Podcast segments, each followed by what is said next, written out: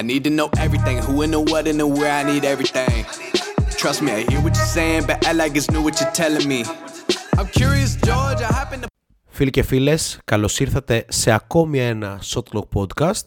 Σήμερα ηχογραφούμε εκτάκτος Δευτέρα για να έρθει στο Spotify το σημερινό Shotlock Podcast Δευτέρα μεσημέρι. Εκτάκτος λόγω των ε, ειδικών προγραμμάτων, αλλά δεν έχει καμία σημασία αυτό, μιας και το Shotlock Podcast είναι και πάλι ε, μαζί σας ε, Δευτέρα, αυτή τη φορά 16 πρώτου, και για να συζητήσουμε για το πώς είναι να είναι ένας παίχτης ο πρώτος σε triple-double από τον πάγκο, ένα ρεκόρ που έσπασε μόλις χθες ο Russell Westbrook, έχουμε μαζί μας έναν άνθρωπο που πολύ συχνά κάνει triple-double. Έχουμε μαζί μας τον πρόδρομο BT. Καλησπέρα πρόδρομο. Καλησπέρα σε όλους. Ε, δεν όρισε το stat line με το οποίο κάνω triple-double, οπότε είναι αρκετά ρευστό αυτό. Καλό, υπάρχει μια ευελιξία εκεί. Οκ, okay, σωστό, πολύ σωστό. ε, να πούμε ότι πριν ξεκινήσουμε, ε, γιατί για άλλη μια εβδομάδα έχουμε πάρα πολλά να πούμε, ότι αυτό που περιμέναμε πρόδρομε είναι γεγονός. Αυτό που περίμενε ο κόσμος, ίσως ε, όλη η μπασκετική κοινότητα και εκτός Ελλάδος είναι γεγονός, το Shotlow Podcast επίσημα πλέον έχει ανοίξει το Patreon, έχει ανοίξει ε, τις συνδρομές του και θέλω να μου πεις πώς αισθάνεσαι γι' αυτό.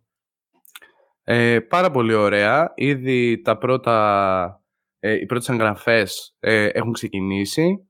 Ε, χαίρομαι κάπως που όλο αυτό παίρνει επιτέλους έτσι σάρκα και οστά έστω ψηφιακά και θα γίνουμε έτσι μια μεγάλη παρέα. Δεν πίστευα ότι θα συμβεί ποτέ, φίλε. ε, Νομίζω ότι απλά είναι ένα αστείο Θα συνεχίσουμε να το λέμε για, ναι, ναι, για τα ναι. επόμενα δύο-τρία χρόνια, ξέρω. Αλλά έγινε, είναι εδώ. Ε, μπείτε, στηρίξτε το, πείτε το στους φίλους σας. Και να πούμε πρώτα απ' όλα... να συζητήσουμε.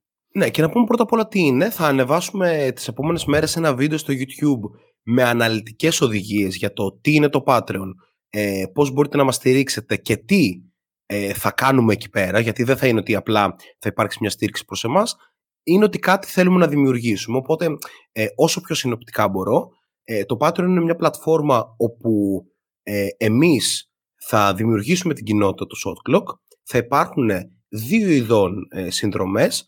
Από τη μία, οι συνδρομές των 3 ευρώ ανά μήνα και από την άλλη, οι συνδρομές των 5 ευρώ ανά μήνα. Το ποσό έχουμε επιλέξει ε, να είναι αυτό και να είναι χαμηλό έτσι ώστε πρώτα και κύρια να μπορούν όλοι ε, όσοι θέλουν να μας ενισχύσουν να το κάνουν αλλά και κατά δεύτερον νομίζω ότι το λίγα από πολλούς ας πούμε για να μπορέσει το Shotlock Podcast να εξελιχθεί είναι και κάπως το, το δικό μας μότο σε, σε αυτή την προσπάθεια. Όσοι επιλέξουν να είναι συνδρομητές με 3 ευρώ θα έχουν πρόσβαση στο κανάλι μας στο Discord, στο οποίο θα συζητάμε για NBA, για κολέγιο, για Ευρωλίγκα. Ε, θα υπάρχει από πολύ σοβαρές αναλύσεις μέχρι πραγματικό σπαμάρισμα, αλλά ο καθένας θα μπορεί να επιλέξει που θα συμμετέχει, με δικαίωμα βέβαια να συμμετέχει σε όλα αυτά, οπότε καταλαβαίνετε ότι θα είναι για κάθε διαφορετικού τύπου NBA fan και νομίζω ότι αυτό είναι καλό. Ενώ ε, όσοι επιλέξουν να γίνουν συνδρομητές με τον 5 ευρώ θα έχουν ακριβώς τα ίδια προνόμια όσον αφορά το Discord, μόνο που θα μπορούν να συμμετέχουν στα watch parties που θα κάνουμε ε, με αγώνες. Φέρνουμε κάτι πάρα πάρα πολύ καινούριο για τα ελληνικά δεδομένα που θα σας δώσουμε το επόμενο διάστημα. Τουλάχιστον για αρχής όσους είναι συνδρομητές ε, με τον 5 ευρώ. Ε, θα υπάρχουν δώρα από το merch μας ε, συνεχώς, μπλουζάκια, αυτοκόλλητα, κούπες, τα πάντα. Και προφανώς με κλήρωση ε, ένας συνδρομητής θα μπορεί να συμμετέχει μία φορά το μήνα σε ένα podcast μας. Εκτός από αυτό, εβδομαδιαίο newsletter φτιαγμένο αποκλειστικά για σας από εμένα και τον Prod BT. Πρόδρομο δεν ξέρω τι άλλο θα μπορούσαμε να κάνουμε. Ένα τελευταίο μόνο να προσθέσω ότι εκτός από το NBA θα υπάρχει και το EuroLeague Talk.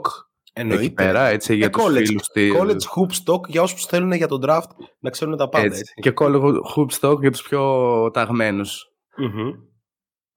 Ε, εντάξει, Αυτά και, κάπως. Ναι, ναι, και θα υπάρχουν προφανώς και αναλύσεις για όλες τις λίγες του κόσμου που παρακολουθούμε. Δηλαδή, δεν θα κάνει σε κανέναν εντύπωση μια ανάλυση για G League ή ένα τυχαίο stat από basketball Super League στην Τουρκία. ναι, ή ακόμα και live σχολιασμός Κυριακή μεσημέρι κολόστος Περιστέρη. Γιατί ε, όχι. νομίζω ότι αυτό θα είναι το κερασάκι στην τούρτα για τους πιο πεισμένους ότι το μπάσκετ είναι το καλύτερο άθλημα στον πλανήτη. Και πρόδρομο μιας και λέμε γι' αυτό, νομίζω ότι μπορούμε να ξεκινήσουμε να μιλάμε για NBA ε, και να πούμε ότι άλλη μία εβδομάδα όπου δεν έχει ξεκαθαρίσει το τοπίο στη Λίγκα. Άλλη μία εβδομάδα που βλέπεις ας πούμε και τη Δύση και την Ανατολή και δεν μπορείς να καταλάβεις ακριβώς πώς θα διαμορφωθεί η τελική κατάταξη παρότι έχουμε περάσει πλέον τα μισά της Λίγκας και σήμερα θα ήταν το επεισόδιο κανονικά που θα κάναμε τα Mid-Season Awards αλλά θα προσπαθήσουμε κάπως να το αλλάξουμε και να δώσουμε τα βραβεία με έναν ε, διαφορετικό τρόπο. Ε, άλλη μία εβδομάδα που οι περσινοί πρωταθλητές Warriors δεν πείθουν ότι μπορούν να κάνουν ε, ε, την περσινή σεζόν καθώς ξανά είναι κάτω από το 50% και άλλη μία εβδομάδα που εμείς καλούμαστε όλα αυτά να τα βάλουμε σε τάξη. Από πού θες να ξεκινήσουμε πρόδρομο, νομίζω ότι μπορούμε να ξεκινήσουμε, ε, καταλαβαίνω ότι οι Lakers βρίσκονται ακόμα σε δυσμενή θέση με το 19-24 και τη χθεσινή τους σίτα από τους Sixers, αλλά έχει μια σημασία να κάνουμε μια αναφορά στο Russell Westbrook, ανεξαρτήτως το πώς έπαιξε χθες, μιας και είναι, ρε παιδί μου, κομμάτι της ιστορίας για τα καλά πλέον. Έσπασε ακόμη ένα ρεκόρ. Είναι ο άνθρωπος με τα περισσότερα triple-double στην ιστορία ερχόμενος από τον πάγκο, κάνοντάς το την πρώτη φορά στην καριέρα του που έρχεται από τον πάγκο. Ναι, με τέσσερα αισίως, ε, μετά και τα χθεσινά. Ε, οι Lakers, ok, είναι στο 19-24, αλλά στην πραγματικότητα απέρχουν τρεις νίκες από τους 7ους Wolves. Οπότε, όπως είπες και στην εισαγωγή, πρακτικά συνεχίζουμε να κοιτάμε μια κατάταξη που δεν είναι ξεκάθαρη αυτή τη στιγμή όσο αφορά τις ομάδες ε, και βαθμολογικά και αγωνιστικά. Ε, τώρα όσο αφορά χθες, ε, το χθεσινό παιχνίδι, ε, πάλεψαν πολύ με τους Sixers. Okay, ο Westbrook έκανε το λάθος στο τέλος, υπήρχε ευκαιρία να περάσουν μπροστά. Δεν, δεν πειράζει, συμβαίνουν αυτά, είναι οι Sixers. Από εκεί και πέρα λέω να ξεκινήσουμε λίγο ε, με το τι συμβαίνει στο Golden State γιατί επειδή και το χθεσινό μάτς ήταν σε φιλική ώρα και νομίζω οι περισσότεροι θα το παρακολούθησαν. Έτσι. Είναι λίγο προβληματικό αυτό το οποίο βλέπουμε ώρες ώρες. Κάπως ένιωθα βλέποντας το παιχνίδι, το συζητούσαμε και μαζί, ε, ότι οι Warriors έχουν κάθε στιγμή μέσα στο παιχνίδι την ευκαιρία μέχρι και τα τέσσερα λεπτά πριν λήξει, τουλάχιστον έτσι φαινόταν, ότι με ένα καλό τρίλεπτο μπορούν να διεκδικήσουν το παιχνίδι. Πιο νωρίς αυτό ήταν πιο εύκολο, καθώς περνούσε το παιχνίδι γινόταν όλο και πιο δύσκολο. Αλλά δεν βρέθηκαν ποτέ αυτοί που έπρεπε να βρεθούν στο ίδιο σημείο mental και εντός του αγωνιστικού χώρου. Κάπως αμυντικά υπάρχουν κάποια κενά. Ε, προβληματίστηκα πολύ με τον Jordan Poole. Αν δει κανείς απλά το stat line θα πει «ΟΚ, εντάξει, ένα λίγο ρηχό παιχνίδι». Η πραγματικότητα είναι ότι ήταν εντελώς εκτός παιχνιδιού. Ε, το Σικάγο έβαλε με έναν τρόπο δύσκολα καθώς ανάγκασε τον Κέρ να μην παίξει καν τον Κεβόν Λούνι στο τέλος και να πάει σε ένα πιο χαμηλό σχήμα. Και επίσης, εντάξει, ο Στεφ ήταν σε μια κακή βραδιά για Στεφ επίπεδα, με αρκετά λάθη. Και θα δούμε σιγά σιγά να ξαναβρίσκει έτσι καλύτερα πατήματα. Αλλά είναι λίγο προβληματικό το τι συνεχίζει να συμβαίνει με αυτόν τον πάγκο, ο οποίος έχει κάποια λαμπερά σημεία, λέγε με Ντόντε Ντιβιτσέντζο, αλλά έχει και κάποια άλλα κενά τα οποία δεν ξέρω πώς θα καλυφθούν. Ε, ο GM λέει θα κινηθούμε και θέλω να μου πεις πού πιστεύεις ότι θα κινηθούν. Ναι. Όχι απαραίτητα σε πρόσωπα, κυρίως σε κενά όσο αφορά ας πούμε shooting, size, δεν ξέρω. Ναι. Ε, να πω παρότι όσο περνάει καιρός αυτή η τοποθέτηση ίσως αρχίζει να μοιάζει με λίγο wishful thinking ότι ακόμη πιστεύω ότι οι Warriors είναι από τις πιο δυνατές ομάδες στη Δύση. Δηλαδή, θεωρώ ότι έχουν ναι, αυτό το what it takes για να μπορέσουν να πρωταγωνιστήσουν, αλλά η αλήθεια είναι ότι αυτό που βλέπουμε αυτή τη στιγμή, χωρίς να αλλάξει τίποτα μετά και το trade deadline, δεν μπορεί να πάρει το πρωτάθλημα και δεν μπορεί να πάρει κυρίαρχα τη Δύση. Αυτό που βλέπουμε αυτή τη στιγμή, ξαναλέω, αυτή τη στιγμή οι Warriors είναι πρώτοι και με κάποια καλή διαφορά σε pace, με 102,4 και αυτό λέει πάρα πολλά για τον τρόπο με τον οποίο αυτή η ομάδα τρέχει και δεν είναι ακριβώς ο τρόπος με τον οποίο έτρεχε τα προηγούμενα χρόνια. Το κάνει λίγο πιο άναρχα φέτος και νομίζω ότι σε αυτό έχει πάρα πολύ μεγάλο ρόλο το γεγονός ότι ο Jordan Poole είναι πλέον από τα πολύ σημαντικά κομμάτια αυτής της ομάδας. Αυτή η ομάδα σουτάρει πάρα πολλά τρίποντα. Χθες το πρώτο ημίχρονο είχε 43 προσπάθειες, 28 ήταν για 3. Μόλις 15 δίποντα απέναντι στο Σικάγο του φοβερού και τρομερού rim protector Νίκολα Βούσεβιτς. Έτσι. Έτσι. Που σημαίνει ότι στην πραγματικότητα οι Warriors δεν είχαν καν στο νου τους να εκμεταλλευτούν αυτή την αδυναμία των Bulls. Αλλά αντίθετα είπαν ότι εμείς παίζουμε το παιχνίδι μας και όπου μας βγάλει αυτό. Είναι από τις ομάδες που το offensive rating και το defensive rating τους λέει την αλήθεια. Δηλαδή είναι 17η άμυνα στη Λίγκα και 15η επίθεση και νομίζω ότι αυτό ανταποκρίνεται για μια ομάδα που είναι στο 21-22 και στην 8η θέση της δύσης. που οκ okay, ναι, απέχει πάρα πολύ λίγο από τον Dallas και απέχει πάρα πολύ λίγο από τον Dallas και σε επίπεδο ποιότητας. Δηλαδή, οι Warriors αυτή τη στιγμή είναι στο 21-22, τον Dallas είναι στο 24-21, στα δύο μάτς διαφορά. Και το Sacramento στην τέταρτη θέση είναι στο 24-18, ε, δηλαδή στα 3,5 μάτς ε, διαφορά. Είναι διαφορά που μπορούν οι Warriors να καλύψουν, 100%. Αλλά, πάμε να δούμε λίγο κάποια στοιχεία. Ο Andrew Wiggins επιστρέφοντας από τον τραυματισμό και ξέρεις, δεν μου είναι εύκολο να πω κακά πράγματα για τον Wiggins. Αλλά επιστρέφοντας από τον τραυματισμό όσο καλός και να παραμένει αμυντικά και αυτό νομίζω ότι το έχει κατακτήσει πλέον ότι ο τύπος είναι ξέρω top 3 wing defender στη λίγα. Αυτά που έκανε με τους Suns ας πούμε στην τελευταία περίοδο που τους έκλεβε τις μπάλες μέσα στα χέρια δεν ξέρω αν μπορούν να τα κάνουν άλλοι 2-3 στη λίγα. Χθες πάλι ήταν πολύ καλός αμυντικά αλλά επιθετικά απλά το σου του δεν είναι εκείνη. η πρώτη φορά στην καριέρα του που χάνει 20 αγώνες. Ποτέ δεν είχε χάσει, βασικά νομίζω δεν είχε χάσει σύνολος τώρα στην καριέρα του 20 αγώνες. Και αυτό τον έχει βγάλει τελείως εκτός ρυθμού. Ε, είναι off. Είναι off πιστικά. Χθες έχασε δύο καρφώματα. Δηλαδή σε ένα σημείο είπε ότι δεν μπορώ να βάλω shoot. Α πάω να τελειώσω τις φάσεις από μέσα και σκονόταν επιθετικά να καρφώσει και έχανε τα καρφώματα.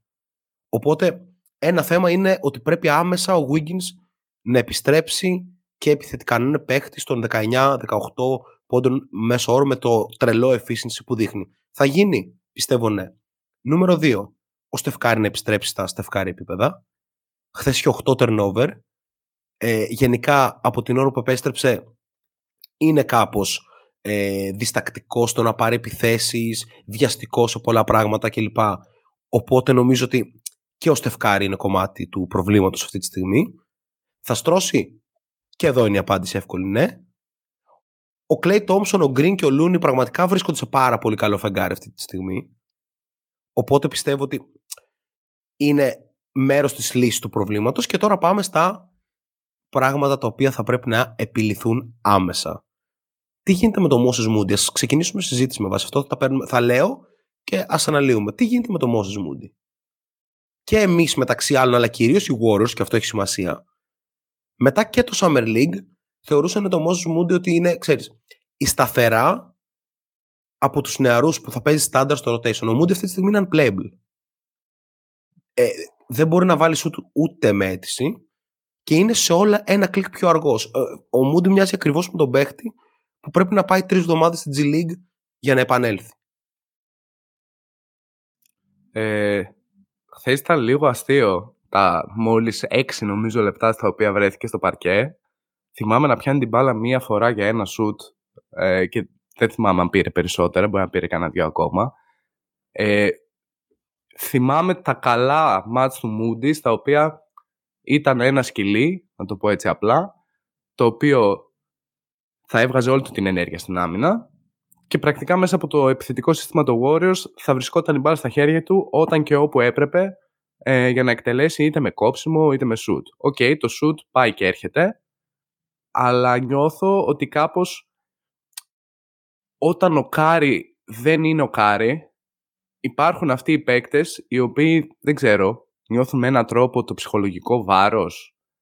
Είναι αυτό ένα ζήτημα; Είναι καθαρά αγωνιστικό του ίδιου του Μούντι; Εγώ έχω προβληματιστεί λίγο οκ, okay, και όσο Κάρι έπαιζε σε MVP επίπεδο, Moody και, και άλλοι δεν ήταν εκεί που έπρεπε να είναι.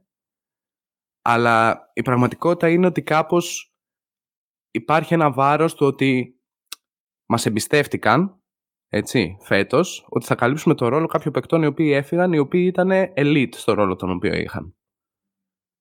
Αυτό το βάρος όλο δεν ξέρω αν είναι έτοιμος ο Μούντι και άλλοι να το αναλάβουν. Ακριβώς. Είναι ακριβώς αυτό το ότι είναι άλλο ο Μούντι να μπαίνει μέσα και να παίζει με δίπλα του τον Μπιέλτσα και τον Ότο Πόρτερ που ανα πάση στιγμή ξέρουν πού πρέπει να είναι στο γήπεδο. Δηλαδή δύο παίκτες που όχι απλά ήταν βετεράνοι, αλλά ήταν παίκτες με πάρα πολύ υψηλό IQ. Και από την άλλη είναι άλλο ο Μόζες Μούντι να μπαίνει μέσα στον αγωνιστικό χώρο και ο πιο έμπειρος δίπλα του να είναι ο Ντόντο Ντεβιντσέντσο. Αυτό είναι ένα σοβαρό πρόβλημα που έχουν να αντιμετωπίσουν οι Warriors σχετικά με τον πάγκο τους, αλλά είναι επιλογή τους, έτσι. Οι συγκυρίες βέβαια τους έχουν βοηθήσει. Δηλαδή, ο Μπιέλτσα είναι ακόμα τραυματίας. Ο Ότο Πόρτερ χάνει τη σεζόν. Και ο. Ε, έλα, και ο Γκάρι Πέιτον Jr. είναι μία μέσα, μία έξω. Πράγμα που κάνει τους γόρους να λένε ότι οκ, okay, χάσαμε injury, injury prone παίχτες που βέβαια αυτό είναι τελείως θεωρητικό μπορεί να ήταν υγιείς άμα ήταν στους Warriors κανείς δεν το ξέρει Ναι, κανείς δεν το ξέρει, μπορεί να είναι δεν και μπορείς το τυχαίο, κρίνεις. κατάλαβες. Ακριβώς. Η veteran παρουσία του Iggy, όσο σημαντική και να είναι, δεν την περιμένεις στη regular season. Και ο Κέρ μάλιστα είπε ότι αυτή τη στιγμή είναι ο τρίτος ψηλός μας ο Ιγκουαντάλα. Δεν γίνεται να πηγαίνεις με τρίτο ψηλό τον Ιγκουαντάλα. Ό,τι και Πράγμα- αν σημαίνει αυτό, πραγματικά. Ακριβώς, πράγμα που εκμεταλλεύτηκε προς τιμήν του ο Νίκολα Βούσεβιτς, ο οποίος φέτος κάνει μια έτσι και έτσι σεζόν, θα έλεγε κανείς. Αλλά οι 43 πόντοι με 13 rebound χθες, με 18 στα 31 σουτ και 5 στα 10 τρίποντα, ήταν όχι απλά η καλύτερη του εμφάνιση με τη φανέλα του Σικάγο, αλλά νομίζω ήταν και ένα statement από πλευράς του Βούσεβιτς προς όλους τους ψηλούς της Λίγκας, ότι με τους Warriors αυτό πρέπει να κάνετε. Πρέπει να ζητάτε την μπάλα και να βάζετε σε κάθε φάση καλάθι. Ο Moody είναι 6'9, 2'8. Ο, ο Draymond είναι στα 2 μέτρα. Δεν γίνεται να παίξει τους Βούσεβιτς αυτής της λίγκας με αυτούς τους παίχτες. Άρα, οι Warriors χρειάζονται επιγόντως ένα παίχτη στο 5 αυτή τη στιγμή. Είναι ο Wiseman αυτός. Πρέπει να κρυθεί. Προς το παρόν δεν φαίνεται να είναι. Έτσι. Δεύτερον, ο Άντωνι Λάμπ ε, φαίνεται να είναι ένας πρωταγωνιστής των Warriors μέχρι στιγμής. Δεν είναι, fun fact.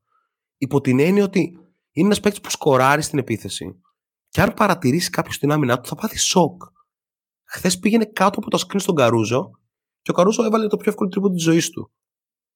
Ε, έδινε βοήθεια από τη δυνατή με τον παίχτη που παραλάμβανε την μπάλα να ήταν ο Ζακ Λαβίν στη δυνατή.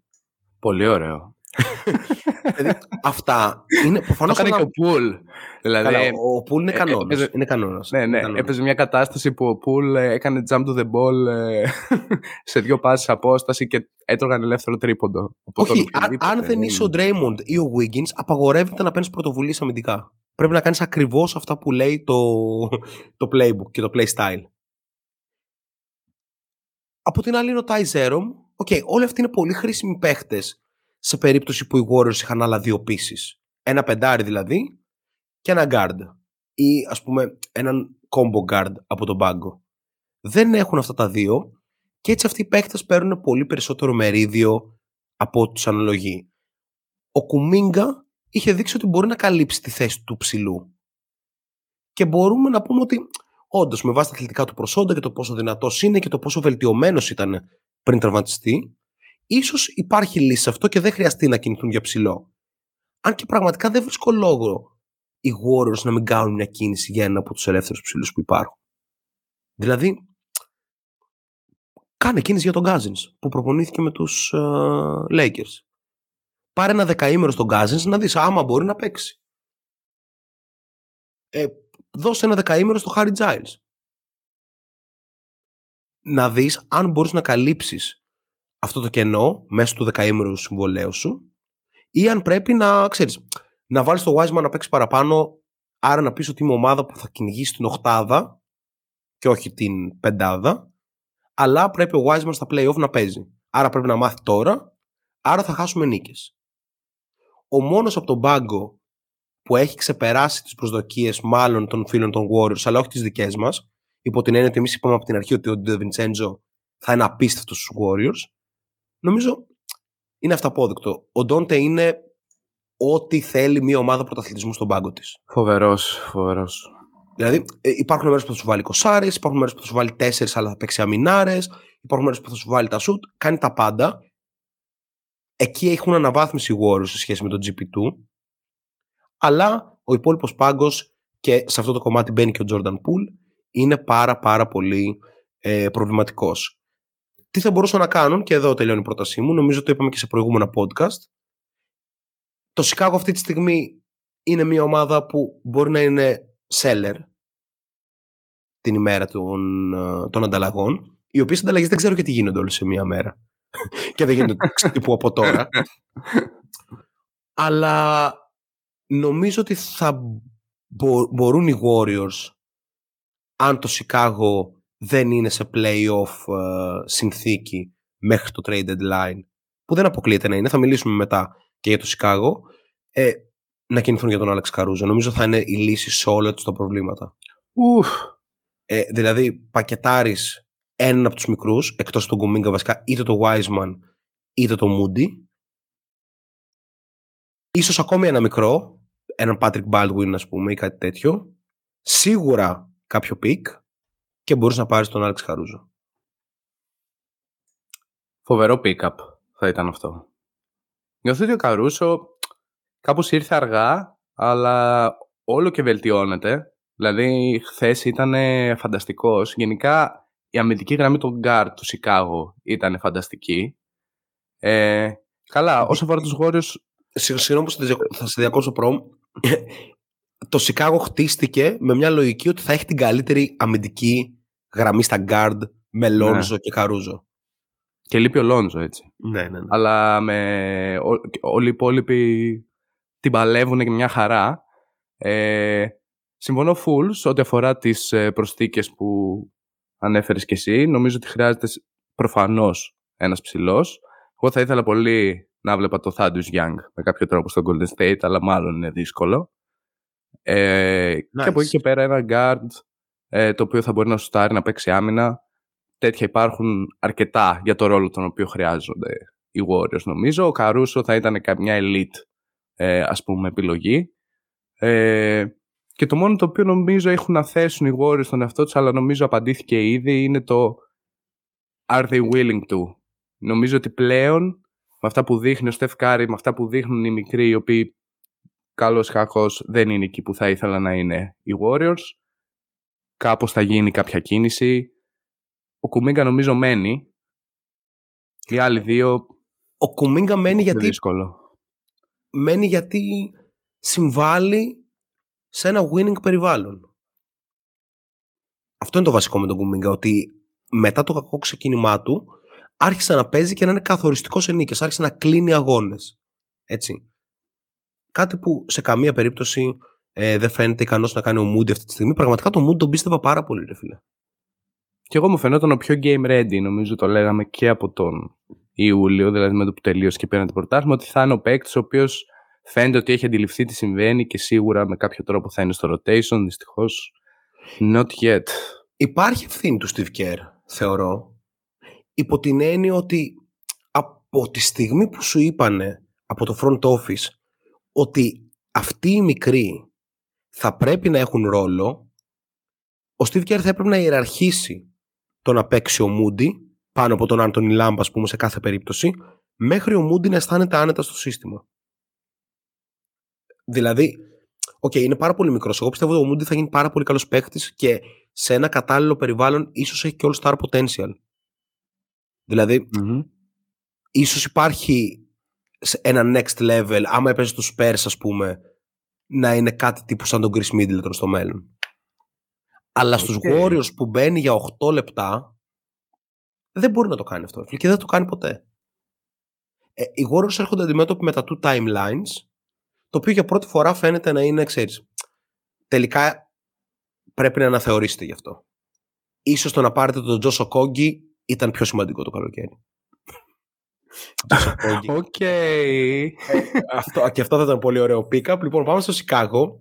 Ε, είπαμε και τον Alex Caruso. Το Σικάγο πιστεύω ότι έχει ακόμη ένα level να φτάσει από τη στιγμή που ο LaVine έχει αρχίσει να θυμίζει το Zach LaVine, τον All Star LaVine. Γιατί μην ξεχνάμε ότι ήταν ένας παίκτης ο οποίος αγνοούνταν εδώ και πολύ καιρό, αλλά το τελευταίο διάστημα έχει αρχίσει πάρα πολύ να αλλάζει αυτή την κατάσταση. Πλέον ο Zach LaVine μετρά 23,8 πόντους, ενώ μόλις ένα μήνα πριν ήταν στους 20, δηλαδή έχει ανέβει χαρακτηριστικά, 39% για 3 και έχει αρχίσει να παίζει άμυνα, το βασικό ζητούμενο. Και από τη στιγμή που ο LaVine ανέβηκε, έχει ανέβει όλο το Σικάγο. Χθες κέρδισαν χωρίς τον DeMar DeRozan. Οπότε, δεν ξέρω, ο Lonzo κάρφωσε σε ένα βιντεάκι. Άρα μπορεί να είναι και ένα μήνα μακριά. Ένα late push του Σικάγο μπορεί να τους βρει να διεκδικούν πολλά πράγματα στην Ανατολή. Υπό την έννοια ότι τώρα είναι δέκατη, αλλά απέχουν μόλις πέντε νίκες από την έκτη Νέα Υόρκη, η οποία εντάξει, okay, δεν τρομάζει κιόλας. Άσχημες νίκες παίρνει. Ναι. Ε, την προηγούμενη εβδομάδα που έτσι κάναμε τη χαρτογράφηση των θέσεων 6 με 10 για την Ανατολή, ήμουν πολύ high για το Σικάγο, γιατί έβλεπα αυτό που είπες και εσύ μόλις, το ναι. οποίο ερχόταν και συνοδεία αποτελεσμάτων, έτσι. Δηλαδή είχαν κερδίσει τη Φιλαδέλφια, είχαν κερδίσει τη Γιούτα, είχαν κερδίσει τον Μπρούκλιν. Ε, κάπως πήγαινε καλά, ήρθε η απουσία του Ντερόζαν, κάναν τρεις ήττες μετά το προηγούμενο podcast μας, χάνοντας από Celtics, ok, από Washington, κακό, και από Thunder ετός, επίσης κακό, οι οποίοι Thunder είναι σε ένα τρερό ρολ, σε ένα ε, road trip τεσσάρων πλέον αγώνων που έχουν 3-1, ε, κερδίζοντας Brooklyn, Chicago ε, και ποιον άλλον, νομίζω, το, όχι το, το Denver, ε, Anyway, ε, θα το δώσω λίγο αυτό. Όπως και να έχει, είχα αρχίσει λίγο να προβληματίζομαι πριν το χθεσινό παιχνίδι. Και έβλεπα αυτό ακριβώς κατά τη διάρκεια του παιχνιδιού που είπα και πριν, ότι κάπως φαίνεται ότι το Golden State με 4-5 καλά λεπτά κάπως θα μπει στο παιχνίδι και μπορεί και να το πάρει και εύκολα κλπ. Το Chicago κράτησε και νομίζω μια κριτική που έχω να κάνω μόνο στο Ζακ Λαβίν, πέρα από το ότι okay, έχει ανεβάσει την απόδοσή του και επιθετικά και αμυντικά, είναι ότι επειδή έτυχε να δω και όλο το παιχνίδι με την Οκλαχώμα, στα παιχνίδια τα οποία λείπει ο Ντερόζαν, δεν ξέρω πώς του βγαίνει. Πιθανώς να βγαίνει και σε άλλους παίξει αυτό. Μια έμφυτη ανάγκη να πάρω τα υπερβολικά σουτ, ξέρεις, ότι εγώ τώρα έχω το βάρος, αλλά να συνοδεύεται αυτή με κάπως κακές επιλογές. Δηλαδή, βλέπαμε τον Zach LaVine να κατεβαίνει στο transition πριν κάνει η ομάδα του καταφέρει να στηθεί και να παίρνει ένα τρίποντο semi-contested, χωρίς πρακτικά να έχει κανένα παίξει στο rebound Πράγμα που δημιουργεί πάρα πολύ πρόβλημα στο αμυντικό transition μετέπειτα. Αυτά αν κόψει ο LaVine, ειδικά τώρα εν απουσία του DeMar, δεν ξέρω για πόσο ακόμα θα είναι. Νομίζω το Σικάγο έχει δείξει ότι μπορεί να βρει τρόπους να κερδίζει και από αλλού. Χθες το έκανε με το Vucevic και με την αμινάρα την οποία έπαιξε κυρίως στην περιφέρεια. Τέτοιες ομάδες θα μπορεί να τις τιμωρεί κάθε φορά. Νομίζω το, ο τρόπος με τον οποίο παίζει το Σικάγο βάζει το Λαβίν σε μια λογική που μπορεί να εμπιστευτεί τους συμπαίκτες του, μπορεί να περιμένει μπάλα να έρθει στα χέρια του όποτε πρέπει να έρθει. Και από εκεί και πέρα, όπου βγάλει αυτό, έχει τη δυνατότητα να παίξει καλό μπάσκετ. Άμα γυρίσει και ο Λόνζο, είναι ένα πείραμα το οποίο νομίζω το έχετε καταλάβει όσοι μας ακούτε, ειδικά αρκετό καιρό. Εγώ το περιμένω να το δω λίγο πώς και πώς. Να πω την αλήθεια. Το, το θέμα είναι να μην φτάσουμε σε σημείο ο Lonzo να είναι τόσο πολύ τραυματίας, σε σημείο που δεν θα το δούμε ποτέ. Ναι. Με αποτέλεσμα ανταλλαγές είτε του Lonzo, είτε του DeMar, είτε προφανώς του Zach LaVine κλπ. Έχουμε να πούμε κάτι για το πουλέν σου. Ίσως κάνουμε ένα πουλέν watch μετά, θα το δούμε. Δεν είναι στη θεματολογία, αλλά ίσως βάλουμε. Γιατί έχουμε πολύ καιρό να μιλήσουμε για τον Patrick Williams. Αχα. Ο οποίος δεν είναι πολύ καλός στα fundamentals και όταν λέω fundamentals εννοώ το να αντιλαμβάνεται πού πρέπει να είναι κάθε στιγμή στον αγωνιστικό χώρο είτε στην άμυνα είτε στην επίθεση αλλά είναι πολύ καλός στα πράγματα που ε, κάνει ένας πολύ καλός αθλητής που ξέρει μπάσκετ και τι θέλω να πω είναι πολύ καλός στην άμυνα πάνω στην μπάλα σουτάρει καταπληκτικά 41,1% στα τρίποντα σε δυόμιση προσπάθειες ανά αγώνα. OK, okay, δεν είναι high volume shooter και είναι αποκλειστικά και μόνο catch and shoot. 46% σε 8 προσπάθειες ανά αγώνα στα field goal. 90% στις βολές. 21 χρονών. Θα πω ότι δεν θα δούμε ποτέ τον Kawhi Leonard που περιμένεις από ένα νούμερο 4 του draft όπως περίμενε το Σικάγο στον Patrick Williams, αλλά θα πω ότι βρίσκεις σε ένα βασικό τεσάρι για πολλά πολλά χρόνια. Εγώ αυτό βλέπω να σχηματίζεται ο Patrick Williams, ο οποίος άμα ήταν στο Houston ας πούμε, μπορεί να έγραφε και αριθμάρες. Ναι, ισχύει. Στα τελευταία 7 ε, έχει γράψει και μια εικοσάρα, τις 5 φορές πάνω από 10 πόντους, ε, 3 φορές πάνω από 18. Γενικά, όταν σταθεροποιηθεί ο Williams σαν μέρος του, του συστήματος του επιθετικού, νομίζω ότι μπορεί να δώσει ε, κάποια πράγματα στο Σικάγο. Η άμυνά του νομίζω έχει... είναι κάπως δεδομένη, δεδομένα καλή ε, one on one. Δηλαδή από τότε που ακόμα και ο LeBron James είπε ότι he can play defense εδώ και 1,5 χρόνο ξέρω εγώ ε, νομίζω ότι κάπως το βλέπουμε όλοι και είναι παραπάνω από υπαρκτό και το Σικάγο το χρειάζεται full. Το χρειάζεται full. Ε, ειδικά δεδομένου ότι έχει τον Νίκολα Βούσεβιτς εξαιρετικό rim protector ε, ως βασικό στη θέση 5. Από εκεί και πέρα το πλαίσιο του Σικάγο δεν θα τον ευνοήσει να δούμε άμεσα κάποιο τύπου ταβάνι που μπορεί να είναι αυτό. Σίγουρα δεν πιστεύω ότι μπορεί να γίνει Καουάι Λέοναρντ, αλλά ότι θα είναι εξαιρετικός παίκτης για πολλά χρόνια στη Λίγκα, το πιστεύω 100%. Το κορμί του επιτρέπει να έχει ένα ικανοποιητικό durability και να είναι σταθερός και να μπορεί να παίζει συνέχεια. Μακάρι να συνεχιστεί αυτό είχε ταλαιπωρηθεί λίγο πέρσι. Ε, sky's the limit, νομίζω. Αλλά στο πλαίσιο Σικάγο δεν θα δούμε ποτέ αριθμάρες και υπάρχουν και άλλοι παίκτες που είναι σε αυτή την κατηγορία στη Λίγκα που τους πιστεύω αρκετά, αλλά δεν θα τους δούμε ίσως και ποτέ εκεί.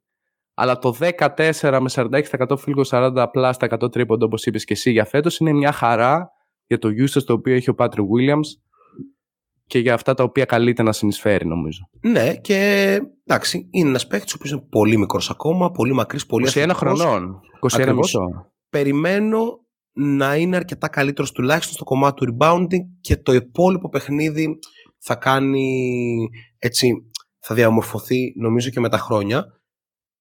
Ε, δεν ξέρω αν έχουμε να πούμε κάτι άλλο για το Σικάγο. Είναι μια ομάδα η οποία εμένα με έχει κάνει να μην την πιστεύω συνολικά. Απλά με την κατάσταση που είναι ε, η Ανατολή αυτή τη στιγμή, όλη η λίγκα βασικά, έτσι όπως είναι, δεν μπορώ να αποκλείσω το γεγονός ότι βρίσκονται σε μια καλή περίοδο και το γεγονός ότι κερδίζουν καλές ομάδες να τους κάνει πάρα πολύ επικίνδυνους. Ε, πόσο μάλλον τον έχεις από πάνω στην Ατλάντα και την Ινδιάνα, οι οποίες μόνο φόβητρα δεν είναι. Και έτσι μεταπηδούμε λίγες θέσεις και πάμε στη Νέα Υόρκη, η οποία χθες πήρε άλλη μια νίκη. Είναι στο 25-19 και είναι η ομάδα στην ουσία που κάπως διαχωρίζει την Ανατολή, δηλαδή από τη Νέα Υόρκη και πάνω, κάπως οι ομάδες σοβαρεύουν απότομα. Και θέλω να σε ρωτήσω αν ο Τζούλιους Ράντλ ή ο Τζέιλεν Μπράνσον έχουν θέση στο φετινό All-Star Game εφόσον η Νέα Υόρκη συνεχίσει έτσι. Ο Τζούλιους Ράντλ χθες είχε 42 πόντους ήταν ένα εκρηκτικό μάτς και γενικά κάνει μια καταπληκτική σεζόν. Ε, ξεκίνησε λίγο αργά. Το καταπληκτική ακριβώς δεν το ασπάζω με 100%.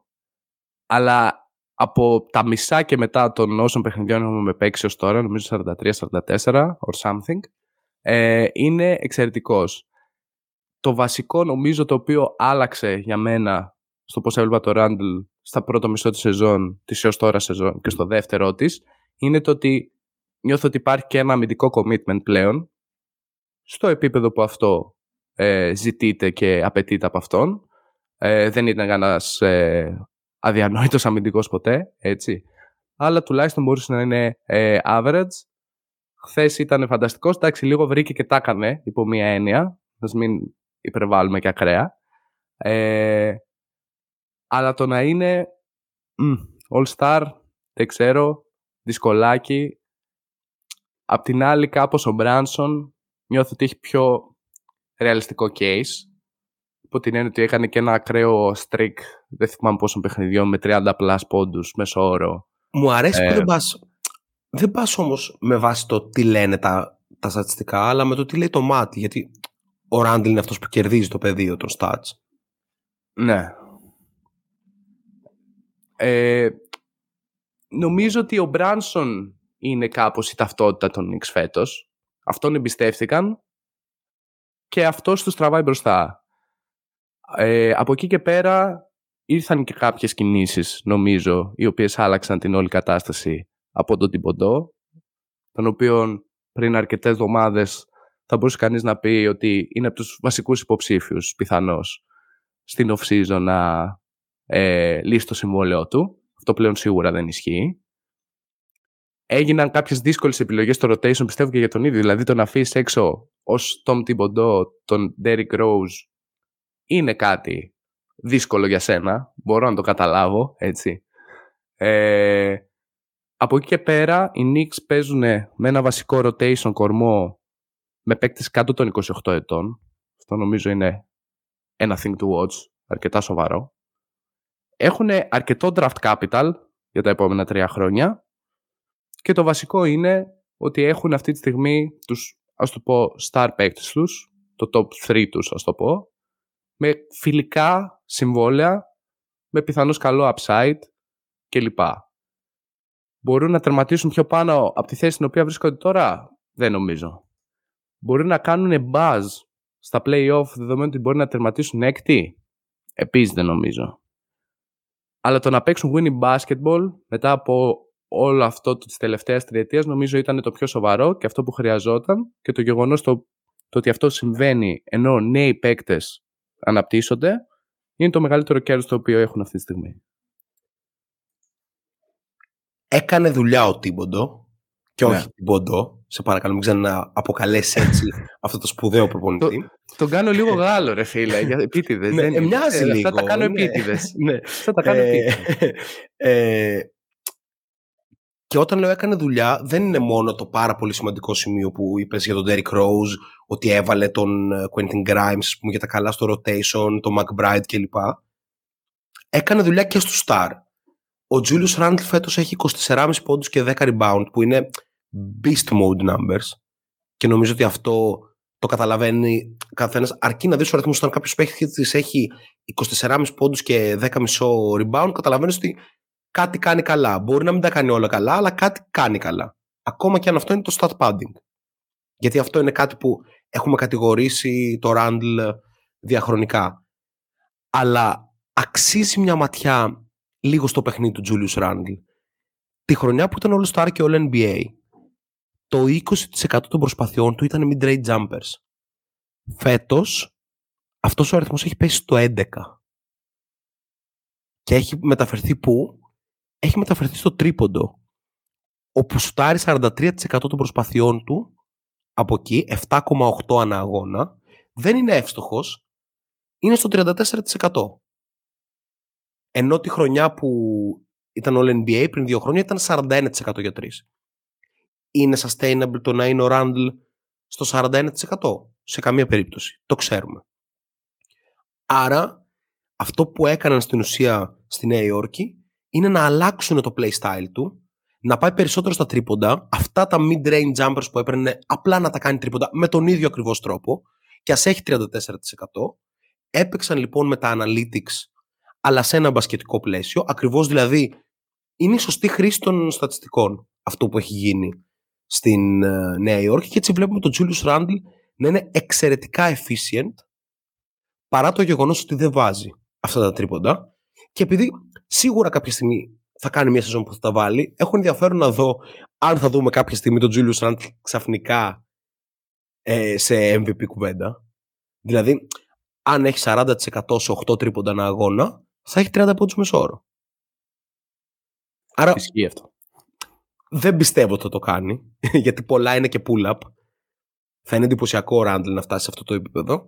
Αλλά μου αρέσει πάρα πολύ ο τρόπος με τον οποίο ε, το, το staff της Νέας Υόρκης και ο coach ε, Tibbs άλλαξαν φυσιογνωμικά αυτό το παίκτη και μαζί του άλλαξε και Νέα Υόρκη. Υπό αυτή την έννοια, εγώ θα πω ότι ο Ράντλ, τον οποίο έχω εκτήρει πάρα πολλές φορές στο podcast και πιστεύω ότι έχει πάρα πολλά ελαττώματα σαν παίχτης, πιθανότατα αξίζει ε, την παρουσία του στο All-Star Game πάνω από τον ε, Jalen Branson. Αν με ρωτάς ποιος είναι καλύτερος παίχτης, θα σου πω ότι ο Branson είναι μάλλον καλύτερος.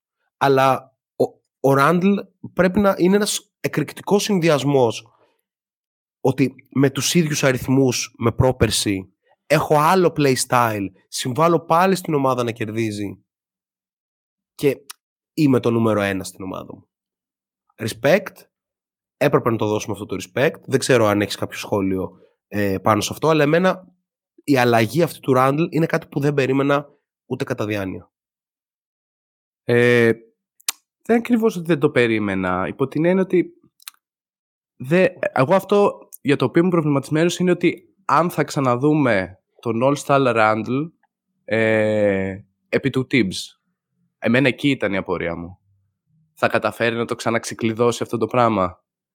Εν τέλει τα κατάφερε και κάπως με πολύ βασική λογική και respect γι' αυτό, όπως είπες και εσύ, με βάση τα analytics χωρίς να αλλάξουν και πάρα πολλά στο playstyle του. Απλά κάποια mid-range έγιναν τρίποντα. Βέβαια, χθες σούταρε και τα mid-range αρκετά, με αρκετή ευστοχία. Ναι, επίσης ε... έχει χαμηλότερο usage και από πέρυσι και, προ... και από πρόπερση. Ναι, το βασικό, αυτό ήθελα να πω, είναι ότι ήθελα βαρεθεί και δεν ήθελα να βλέπω άλλο το Randall να σκάει την μπάλα στα 4,5-5 μέτρα από την μπασκέτα 6 φορές πριν εκτελέσει ένα mid-range fade away. Εμένα αυτό και μόνο αν έφευγε, μου αρκούσε. Αυτό μπορεί να γίνει μία με δύο φορές το παιχνίδι. Max. Αν αρχίσει να γίνεται 4-5, είναι πρόβλημα, το κόψε, respect. Ε, θα ξανασυζητήσουμε στο παιχνίδι που θα έρθει για τη Νέα Υόρκη. Οπότε νομίζω μπορούμε να τα αφήσουμε εδώ. Ακριβώς. Να πούμε ότι σήμερα είναι, αν δεν κάνω λάθος, η Martin Luther King Day. Ακριβώς. Στο NBA, πολλά, πολλά παιχνίδια. Που έχει πάρα πολλά παιχνίδια και θα κάνουμε ένα mini preview αυτών στο τέλος. Όμως, αλλάζοντας λίγο θέμα και φεύγοντας λίγο από τη βόλτα στη Λίγκα και μετά θα μιλήσουμε για τους πρωτοπόρους Celtics και τους πρωτοπόρους Nuggets. Είναι καιρός λίγο να μιλήσουμε και για τους καλύτερους ομάδες στη Λίγκα. Έτσι. δηλαδή ναι. φτάνει πια. Ε, και με σχολιασμό Nets υπό την έννοια ότι υπάρχουν εξελίξεις εκεί πέρα με τον τραυματισμό του Durant, με το ότι ξανά άρχισε η κριτική στο Simmons κλπ.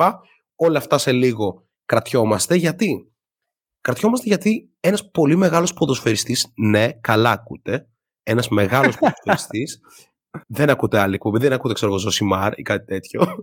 Ε, σταμάτησε την καριέρα του, ο Gareth Bale, και κάνουμε την αναφορά γιατί είναι μια από τις πιο περίεργες, τεράστιες καριέρες στον επαγγελματικό αθλητισμό.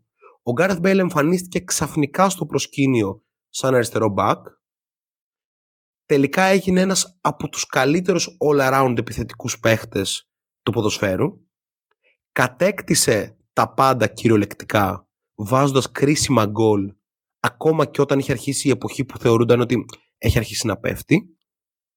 Τελικά αποσύρεται στα 33 του, δηλαδή νεαρός, δεν ξέρεις τι αφήνει πίσω του, γιατί ήταν μια δεκαετία που σάρωσε τα πάντα και όσο γρήγορα πετάχτηκε στο απόλυτο peak, άλλο τόσο γρήγορα εξαφανίστηκε από αυτό και τελικά μάλλον θα παίζει γκολφ, ας πούμε. Είναι ένας παίκτης που κατάφερε μέχρι και την εθνική Ουαλίας να τη βάλει στο χάρτη και θέλουμε να πούμε μαζί σας, στείλτε μας ε, please ε, στα σχόλια σε αυτό το κομμάτι, ε, αν υπάρχει Gareth Bale στο μπάσκετ και ποιος είναι αυτός, πρόμ.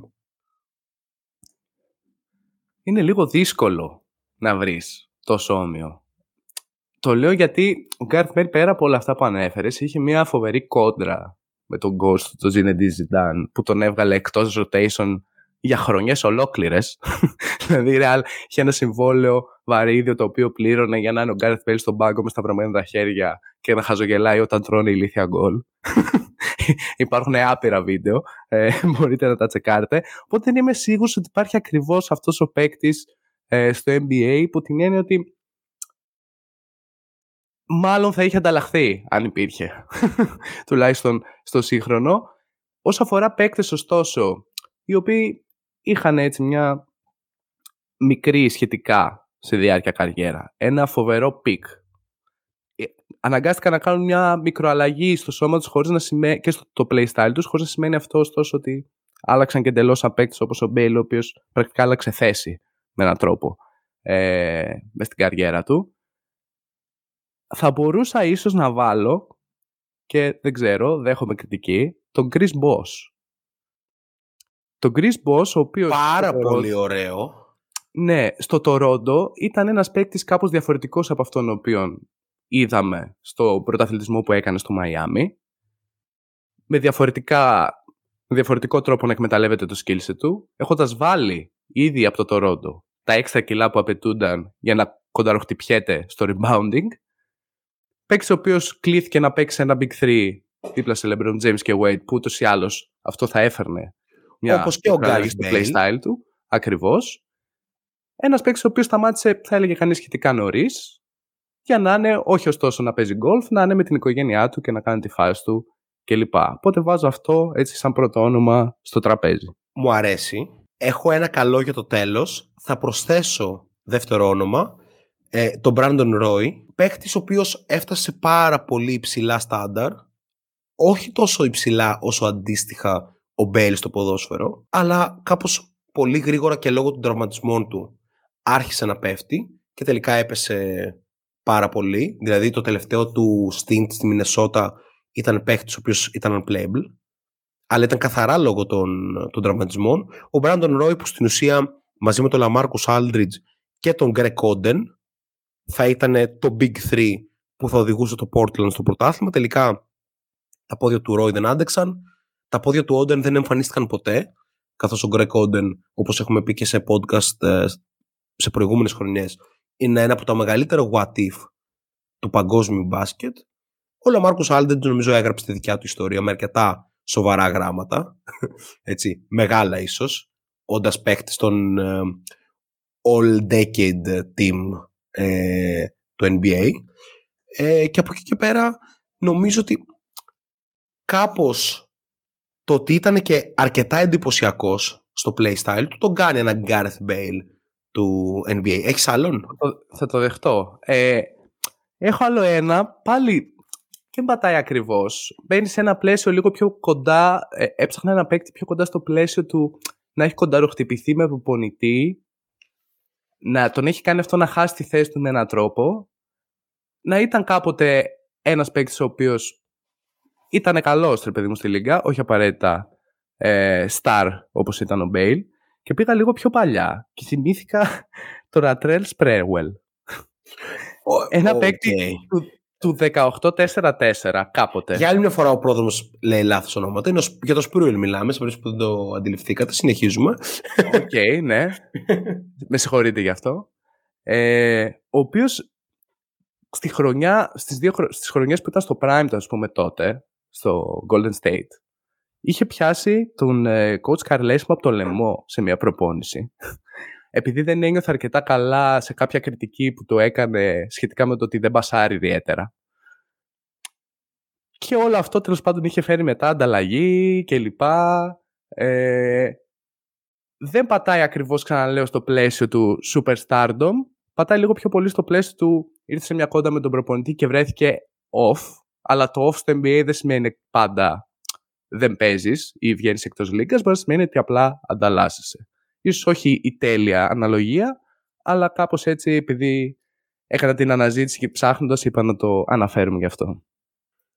Ε, έχω το ερώτημα, το ερώτημα που μπορεί να προκαλέσει τριγμούς στον κόσμο του Sotro Podcast και κατ' επέκταση στο NBA. Αν υπάρχει η παραμικρή πιθανότητα ο Gareth Bale του NBA να ονομάζεται Kawhi Leonard. Καουάι Λέωνα. Σκληρό. Τεράστιο prime. Τεράστιο. Όσο καλύτερο έχουμε δει. Αλλά όχι αρκετά υγιής ποτέ.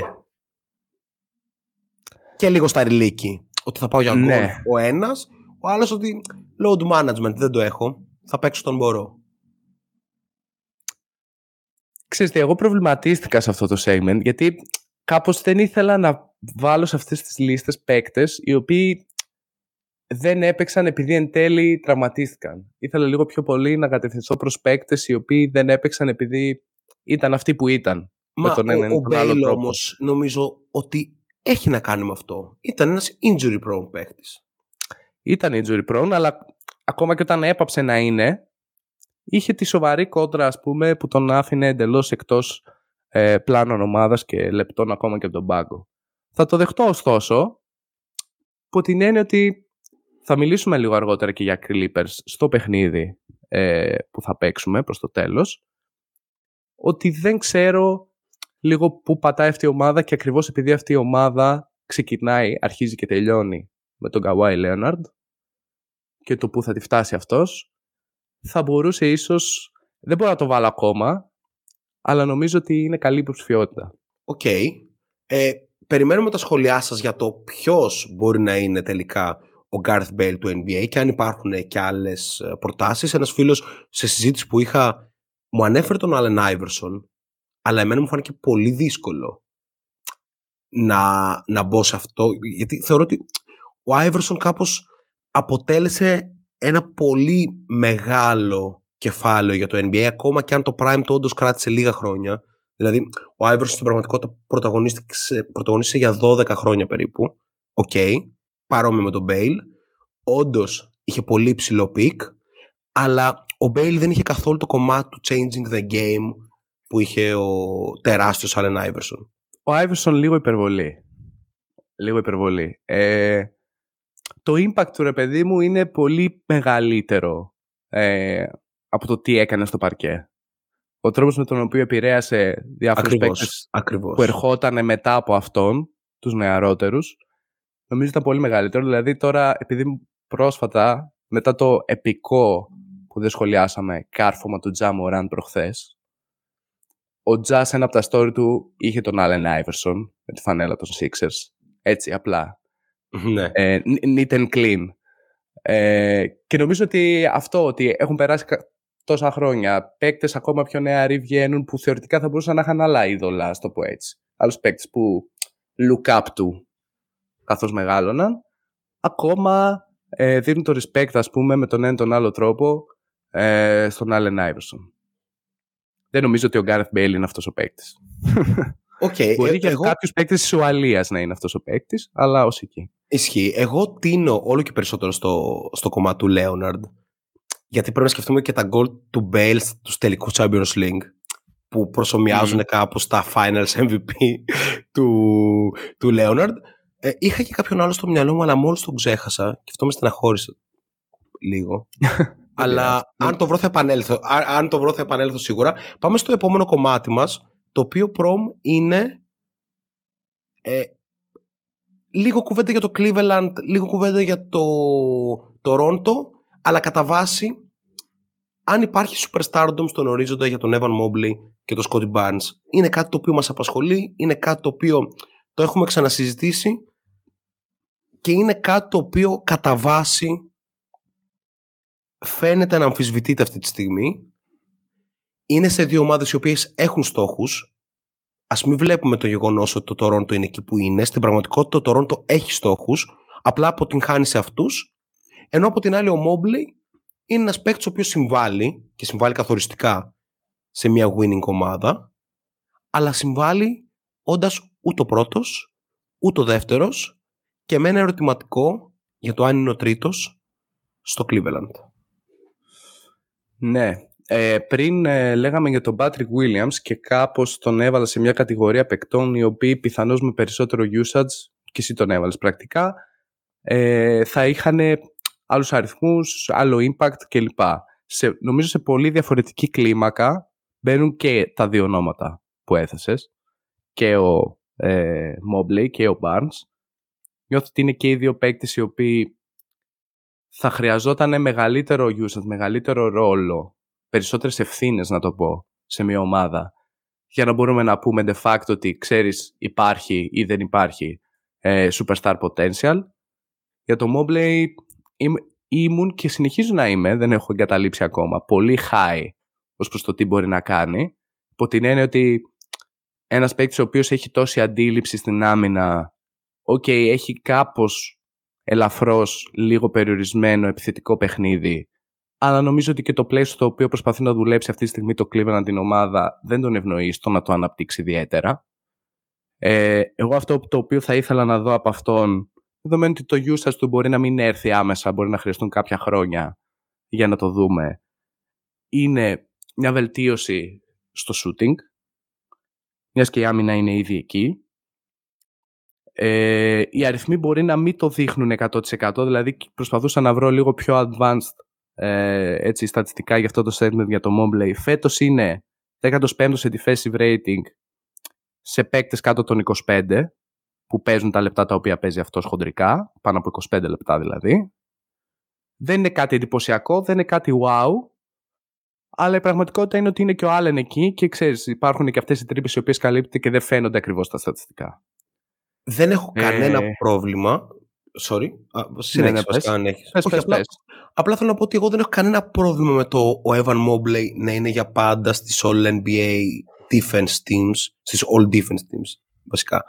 Ε, ή κάποια στιγμή πιστεύω θα γίνει και All Star, πρέπει να δυναμώσει.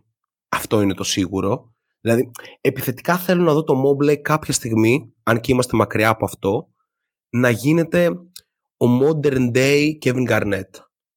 Δηλαδή να είναι πιο Οκ. δυνατός, να καρφώνει περισσότερο, να έχει κάποια post moves και το shoot OK, ας μην είναι στο 40%. Αυτή είναι η βελτίωση που θέλω να δω από το Mobley και δεν βιάζομαι να τη δω. Απλά θεωρώ ότι ίσως και εμείς πέσαμε στη λούπα του ο σύγχρονος Tim Duncan Ναι. και αυ- νομίζω ότι αυτό δεν θα το δούμε. Γιατί δεν θα το δούμε; Γιατί αν ήταν ο σύγχρονος Tim Duncan θα είχε καταφέρει ήδη να είναι πρωτοδεύτερη επιλογή σε ομάδα που επιδιώκει πάρα πολλά πράγματα. Δεν χρειάζεται να είσαι ο σύγχρονος Tim Duncan. Δεν είναι καθόλου εύκολο να είσαι. Το KG είναι κάτι το οποίο μπορούμε να το δούμε και να το ξανασυζητήσουμε στη συνέχεια. Θα μπορούσε να έχει καλύτερους αριθμούς ας πούμε σε μια χειρότερη ομάδα. Ναι, θα ήταν καλύτερο για την καριέρα του. Πιθανότητα όχι. Από την άλλη, θα ήταν καλύτερο για το Cleveland να πει ότι όχι, ο Mobley είναι η πρώτη μου επιλογή και όχι ο Μίτσελ και όχι ο Γκάρλαντ. Πιστεύω ότι θα ήταν λίγο αστεία η επιλογή. Ναι, εντάξει, αυτό είναι κάπως ανέφικτο των πραγμάτων. Νομίζω το αναγνωρίζουμε όλοι. Ε, το playstyle του Cleveland βασίζεται κυρίως στο ότι οι δίδυμοι πύργοι παρέχουν το, την αμυντική ταυτότητα και κάπως τα guard κάνουν initiate ε, μια κατάσταση και όπου αυτή καταλήξει. Το να παίξεις με πρώτο Mobley θα χρειαζ... για να το κάνεις αυτό μάλλον θα χρειαζόσουν να παίξεις ένα καθαρά ας πούμε pick and roll oriented basket με έναν ε, guard maestro σε αυτό. Δηλαδή νομίζω ότι το είδαμε λίγο περισσότερο πέρσι με έναν τρόπο που ο Garland μαγείρευε ό,τι συνέβαινε στην επίθεση και είχε και αυτός τους αριθμούς που είχε. Και κάπως έτσι φα- θα φανταζόμουν το Mobley σε ένα πλαίσιο να είναι δεύτερη επιλογή. Τώρα, από τη στιγμή που μπαίνει και ένα superstar ε, shooting guard, ε, περιορίζονται πολύ οι αριθμοί, οι προσπάθειες, οι χώροι του. Δηλαδή, ο Mobley είναι πιο αποδοτικός όσο πιο κοντά πας προς το καλάθι. Ε, αυτός τόσο περιορίζει, ας πούμε, ε, τα guard να κινηθούν προς αυτό. Οπότε, αναγκαστικά πρέπει να παρέχει και ενός ιδιότυπου τύπου spacing, ας το πω έτσι. Οπότε εγώ γι' αυτό μένω λίγο στο κομμάτι του shooting, ότι οκ, μάλλον θες να μείνεις στο Cleveland, είναι καλά εκεί τώρα, παίζετε για να κερδίσετε, παίζεις στις δυνατότητές σου, ας το πω, πώς θα μπορείς να συνεισφέρεις περισσότερο σε αυτό το πλαίσιο και να γίνεις καλύτερος, ίσως παρέχοντας λίγο περισσότερο spacing. Αυτό είναι το μόνο το οποίο θα ήθελα να δω. Από εκεί και πέρα, ναι, Tim Duncan δεν το βλέπω. KG ταιριάζει και σωματοδομικά καλύτερα νομίζω. Θα μπορούσαμε να το δούμε πολύ πιο εύκολα. OK, OK.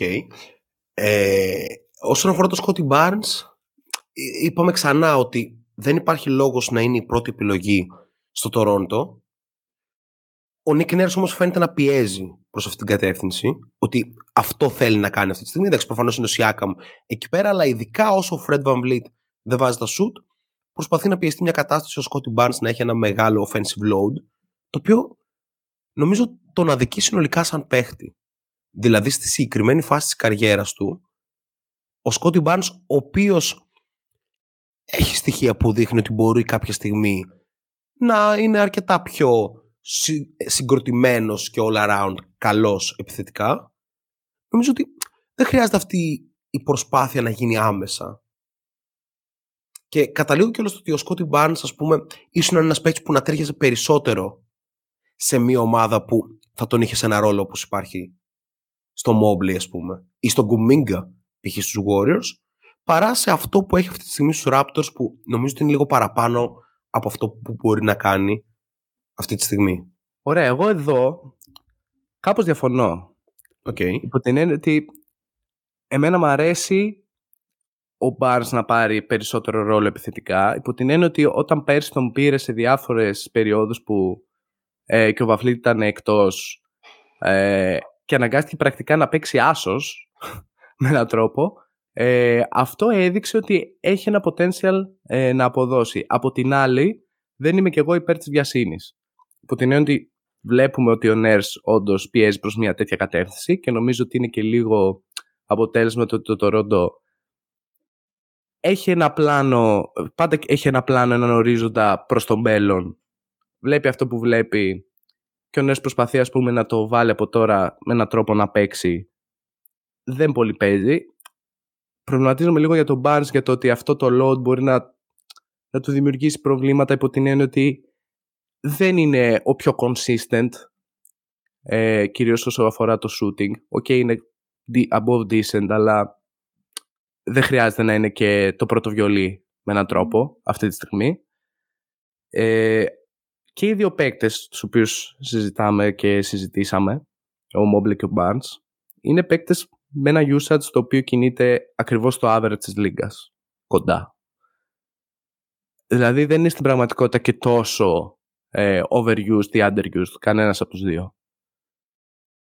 Ο Barnes, ωστόσο, με, το, με τη σωματοδομή που έχει, με την ικανότητά του να μπορεί να χειρίζεται την μπάλα, αν έρθει λίγο παραπάνω εμπειρία, αλλά όχι με έναν τρόπο βιασύνης, σε ένα πλαίσιο στο οποίο σιγά σιγά θα κάνει pick-up και τα basketball instincts, τα οποία του λείπουν ή πρέπει να τελειοποιήσει όντας χειριστής της μπάλας ε, αναδιαστήματα, έχει πολλά πράγματα να δώσει. Αυτό πιστεύω. Απ' την άλλη, όταν έχεις το Fred Van Fleet, ακόμα και στη χρονιά που κάνει, ε, που είναι κάτω του μετρίου αντικειμενικά, είναι δύσκολο να πεις ότι θα του πάρω για ώρα την μπάλα από τα χέρια. Δηλαδή, αν θες να ανθίσει, είναι αυτό το οποίο πρέπει να κάνεις, καλός ή κακός. Και αυτό, αυτή είναι η δυσκολία που αντιμετωπίζει το Toronto. Έχει μοιράσει το usage σε πολλούς παίχτες. Και ο Βαμβλή το έλεγε και στη συνέντευξή του στον JJ ε, Reddick, ότι πλέον προσπαθώ να παίξω περισσότερο μακριά από την μπάλα και δεν είναι αρκετά εύκολο να συνηθίσω σε αυτό από την ώρα που τα τελευταία δύο χρόνια η μπάλα είναι συνέχεια στα χέρια μου και είναι πραγματικότητα αυτό και έχει πειράξει όλη τη δομή του Σικάγο. Πιστεύω ότι θα τους δούμε και τους δύο σε κάποιο All-Star Game. Απλά πιστεύω ότι είμαστε δύο με τρία χρόνια μακριά από αυτό. Μπορούμε να συμφωνήσουμε σε αυτό ή υπάρχει και αυτό; Νομίζω, νομίζω πως ναι. Νομίζω πως ναι. OK. Okay. Ε, πάμε για ένα γρήγορο true or false. Καθώς, όπως είπαμε, πρέπει να συζητήσουμε για τις καλές ομάδες και θα το κάνουμε μέσω αυτής της διαδικασίας. The stage is yours λοιπόν για το ότι με τους Bucks να είναι στο 27-16 τους Sixers να είναι στο 27-16 τους Cavaliers να είναι στο 27-17 και τους Nets στο 27-15 η θέση 2-5 δηλαδή αυτή τη στιγμή στην Ανατολή μέχρι να επιστρέψει ο Kevin Durant Milwaukee και Φιλαδέλφια τουλάχιστον θα έχουν πάρει τη θέση του Brooklyn. Ου, ε, true, true. Ε, OK. Okay. True υπο... πάντων, εδώ υπάρχει μεγάλη κουβέντα, ε, νομίζω. Έχουν γίνει μαγικά πράγματα και βλέπουμε τον Brooklyn το οποίο βλέπουμε. Αυτή είναι η αλήθεια. Ε, δυστυχώς ξανά έχασε τον Kevin Durant. Και είναι λίγο περίεργο αυτό γιατί βλέποντας κανείς τα 20 plus τελευταία παιχνίδια που το Brooklyn είναι μια άλλη ομάδα, θα λέει κανείς, OK, okay, ο Durant έχει κάνει κάποιες εντυπωσιακές βραδιές, αλλά ξέρεις, δεν είναι ότι παίζει και στους 35 πόντους μέσο όρο. Είναι, είναι πολύ καλός, είναι MVP candidate, αλλά δεν είναι ότι παίζει και σε ένα τρελό usage το οποίο πραγματικά κουβαλάει μια ομάδα ξαφνικά η οποία ήταν κακή μέτρη και κάπως και οι υπόλοιποι κάνουν buy-in και κερδίζουν. Έχουν συμβεί και άλλα πράγματα. Ε, οπότε κάπως η απουσία του ίσως σε μια πρώτη ματιά να έλεγε «Ok, it's Kyrie time, let's go».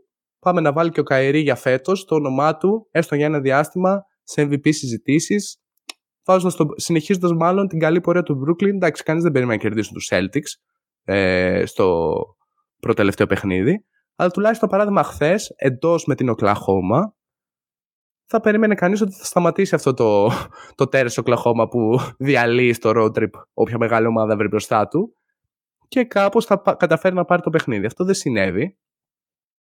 Και νομίζω ότι όσο καλός και να ήταν μέχρι στιγμής φέτος ο Κάιρι και να, ακόμα όσο καλός και να συνεχίσει να είναι λίγο η απουσία του Durant αλλάζει πάρα πολύ τις ισορροπίες στο πώς μια άμυνα θα αντιμετωπίσει αυτή του Brooklyn.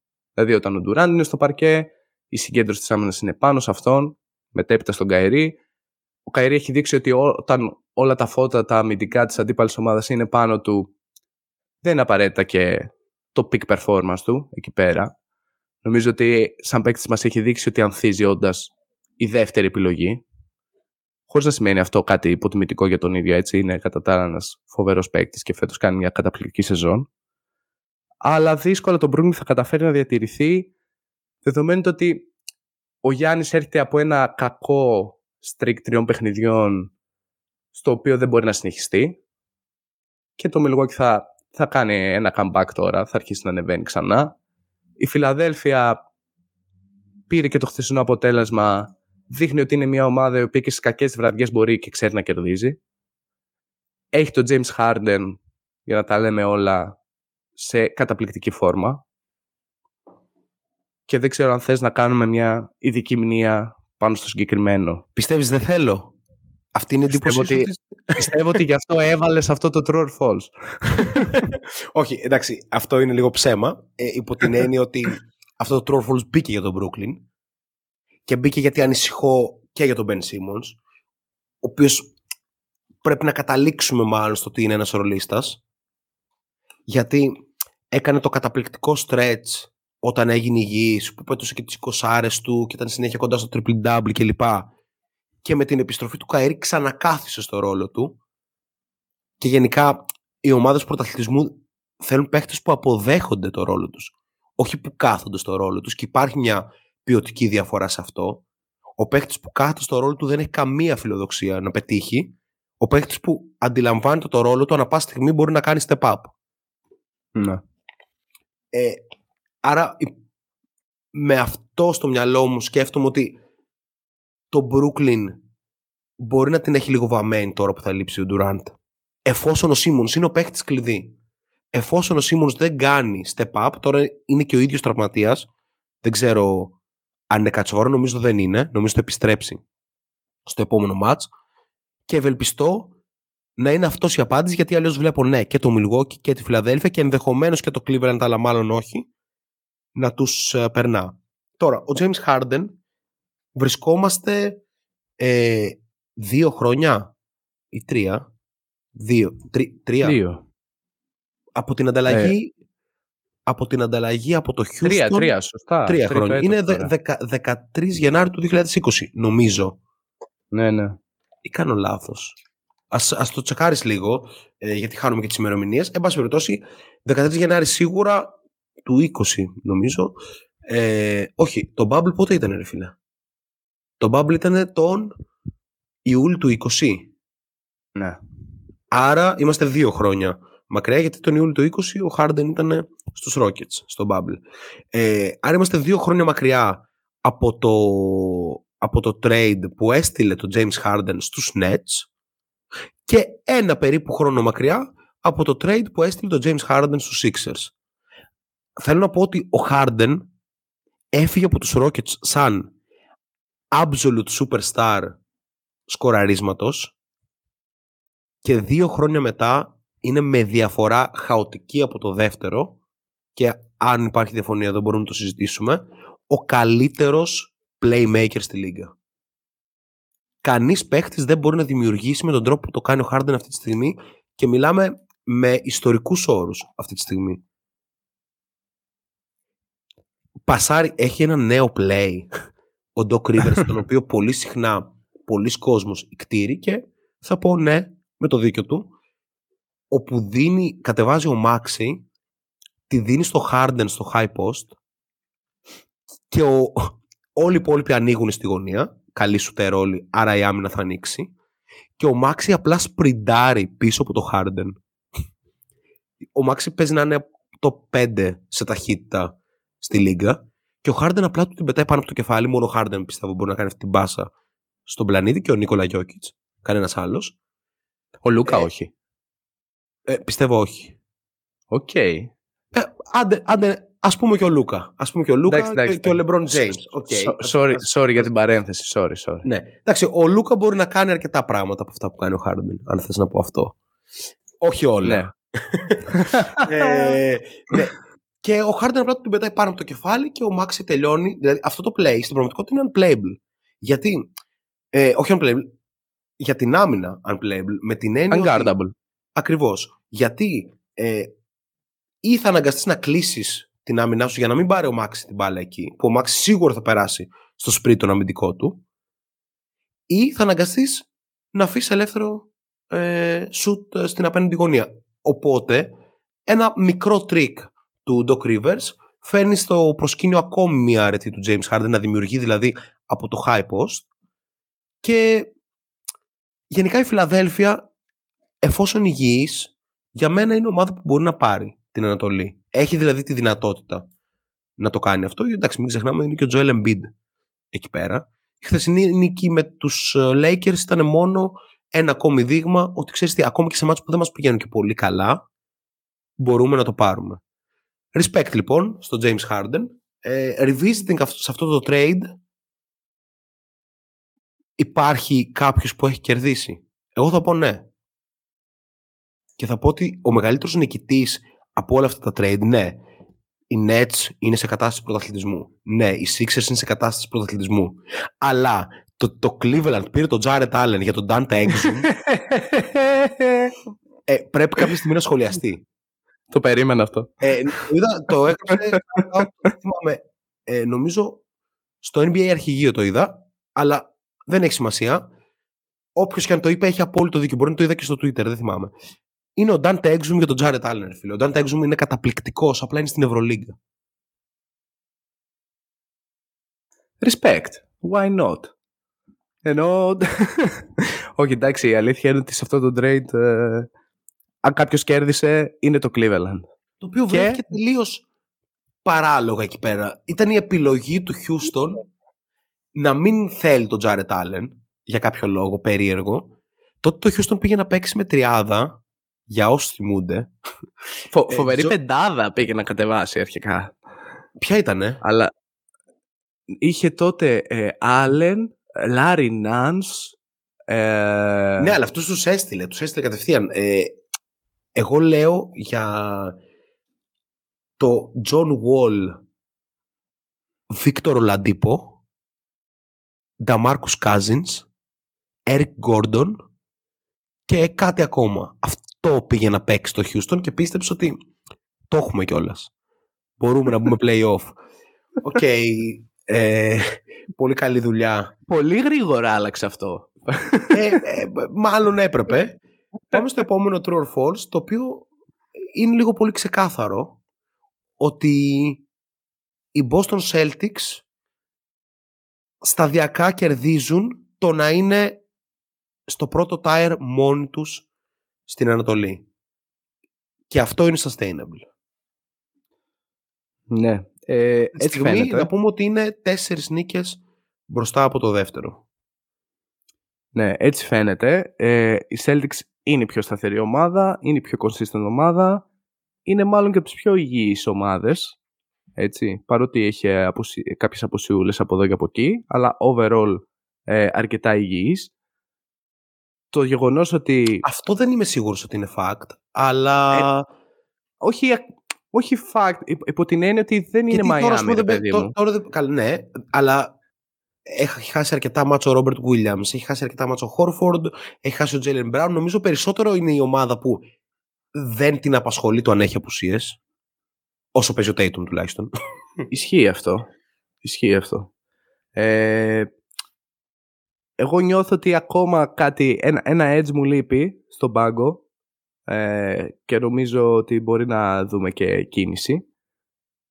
Από εκεί και πέρα, όσο ο Ρόμπερτ Williams υπάρχει στο παρκέ, τα πράγματα μπορούν να πάνε πολύ καλά, όχι μόνο να κερδίζουν ενώ στη regular. Το να κερδίζουν στη regular μας το έχουν αποδείξει, συμβαίνει, είναι consistent, γίνεται με ωραίο τρόπο, γίνεται με εμφατικές συχνά διαφορές, γίνεται ψιλοεύκολα, δηλαδή στην πραγματικότητα τώρα είναι στα τελευταία πέντε έχουν 5 στα 5 με νίκες, αν δεν κάνω λάθος, στα περισσότερα με πάνω από 7 πόντους ας πούμε. OK, okay, είχαν ένα μέτριο πρόγραμμα όσο αφορά δυσκολία, δηλαδή παίξαν και με Σαν Αντώνιο και με Σάρλοτ, αλλά κέρδισαν και τον Brooklyn, κέρδισαν την Νέα Ορλεάνη, ε, κέρδισαν το Σικάγο κλπ. Δείχνουν ότι αυτή τη στιγμή δεδομένης της κατάστασης μάλλον θα είναι η πρώτη. Το έχουν κερδίσει. Εγώ βέβαια, το ξέρετε, όσοι μας ακούτε καιρό, συνεχίζω να είμαι διστακτικός να τους επιλέξω ως φιναλίστ. Τους λόγους τους έχω θέσει πρακτικά κεντρίζονται γύρω από το ότι δεν μπορώ να πιστέψω ότι μια ομάδα η οποία βασίζεται τόσο πολύ στο shot making ability της και έχει αυτό το movement που έχουν οι Celtics μπορεί τόσο εύκολα να αποδώσει σε μια σειρά 7 παιχνιδιών εναντίον σκρερωτάχυλων ε, wing αμυντικών. Θα τους βρει; Αυτό είναι ένα άλλο ερώτημα. Αν θα τους βρει στο δρόμο της. Σε playoff κατάσταση. Ε... Από εκεί και πέρα, αυτή είναι η στάση μου, δεν ξέρω. Ναι, και εμένα. Απλά σκέφτομαι ότι έχω ένα πολύ καλό σερί, το οποίο δεν είναι sustainable, ξεκάθαρα. Με εκτιμήσεις για τελικούς και ποιος θα πάρει το πρωτάθλημα, που ξεκινάει από το Τορόντο, δεν πέφτει μέσα την επόμενη σεζόν στους Lakers, γιατί δεν το περίμενα πραγματικά. Ε, Πάει καλά με το Milwaukee, συνεχίζει με τους Warriors, αλλά φέτος είναι πολύ δύσκολα τα πράγματα για να το συνεχίσω αυτό το σερί. Θα το χάσω. Δεν θέλω με τίποτα να το χάσω από τους Celtics. με τίποτα. γιατί είναι μια ομάδα που έχει δεχθεί μια συγκεκριμένη επίθεση από το Shotgun Podcast. Αλλά πιστεύω επειδή δεν υπάρχουν σε καμία περίπτωση βεβαιότητες, όλα αυτά είναι εκτιμήσεις, ξέρεις, που πάνε και έρχονται. Ε, πιστεύω ότι οι Celtics έχουν δυνατότητα να μας διαψεύσουν, φίλε πρόδρομο. Καλά, ναι. Όχι, ενώ ότι legit έχουν δυνατότητα να μας διαψεύσουν. Ότι ίσως το shot making ability δεν είναι το μοναδικό τους θέμα. Θα συνεχίσω να επιμένω ότι προς το παρόν δεν βλέπω ότι έχουν what it takes για να πάρουν το πρωτάθλημα αλλά η, η άμυνά μου αρχίζει να κάμπτεται. OK, okay, Νίκος. παραμένω, αλλά γιατί; Παραμένω, γιατί ε, δεν πρέπει να υποτιμούμε και ίσως το κάνουμε μερικές φορές το βάθος των Celtics. Αυτό, κάποιος μου το είπε, νομίζω ο Φάνης το είχε στείλει σε προσωπική συνομιλία ή κάποιος άλλος, shout out, shout out σε όποιον το έκανε, ότι ρε φίλε, έχουν τον Μάρκο Μπρόγκ τον έκτο. Πέρυσι δεν τον είχαν. Πολύ σοβαρό. δεν είναι αρκετά σημαντικό αυτό. Είναι. Οπότε, ας δούμε λίγο όλες τις ομάδες υγιείς και θα ξανακάνουμε αυτή τη συζήτηση. Δηλαδή, να δούμε λίγο και το Milwaukee υγιές που ο Αντιτοκούμπο, και είμαι λίγο με αυτό, λέει ότι αν είμαστε υγιείς, είμαστε το φαβορή για το πρωτάθλημα. Αν δεν είμαστε, το συζητάμε. Είναι μια πρόταση αυτή. Α ναι. δούμε λίγο και τους Warriors πώς θα κινηθούν. Είναι πρωταθλητές. Δεν πρέπει να τους κάνουμε underestimate. Και πάμε στο επόμενο true or false, το οποίο είναι ότι οι Denver Nuggets ε, έχουμε ξαναμιλήσει για αυτούς. Έχουμε πει ότι θα πάνε στους ε, τελικούς της Δύσης, αλλά το true or false είναι στο ότι οι Denver Nuggets παίζουν το πιο όμορφο μπάσκετ στη λίγα. True.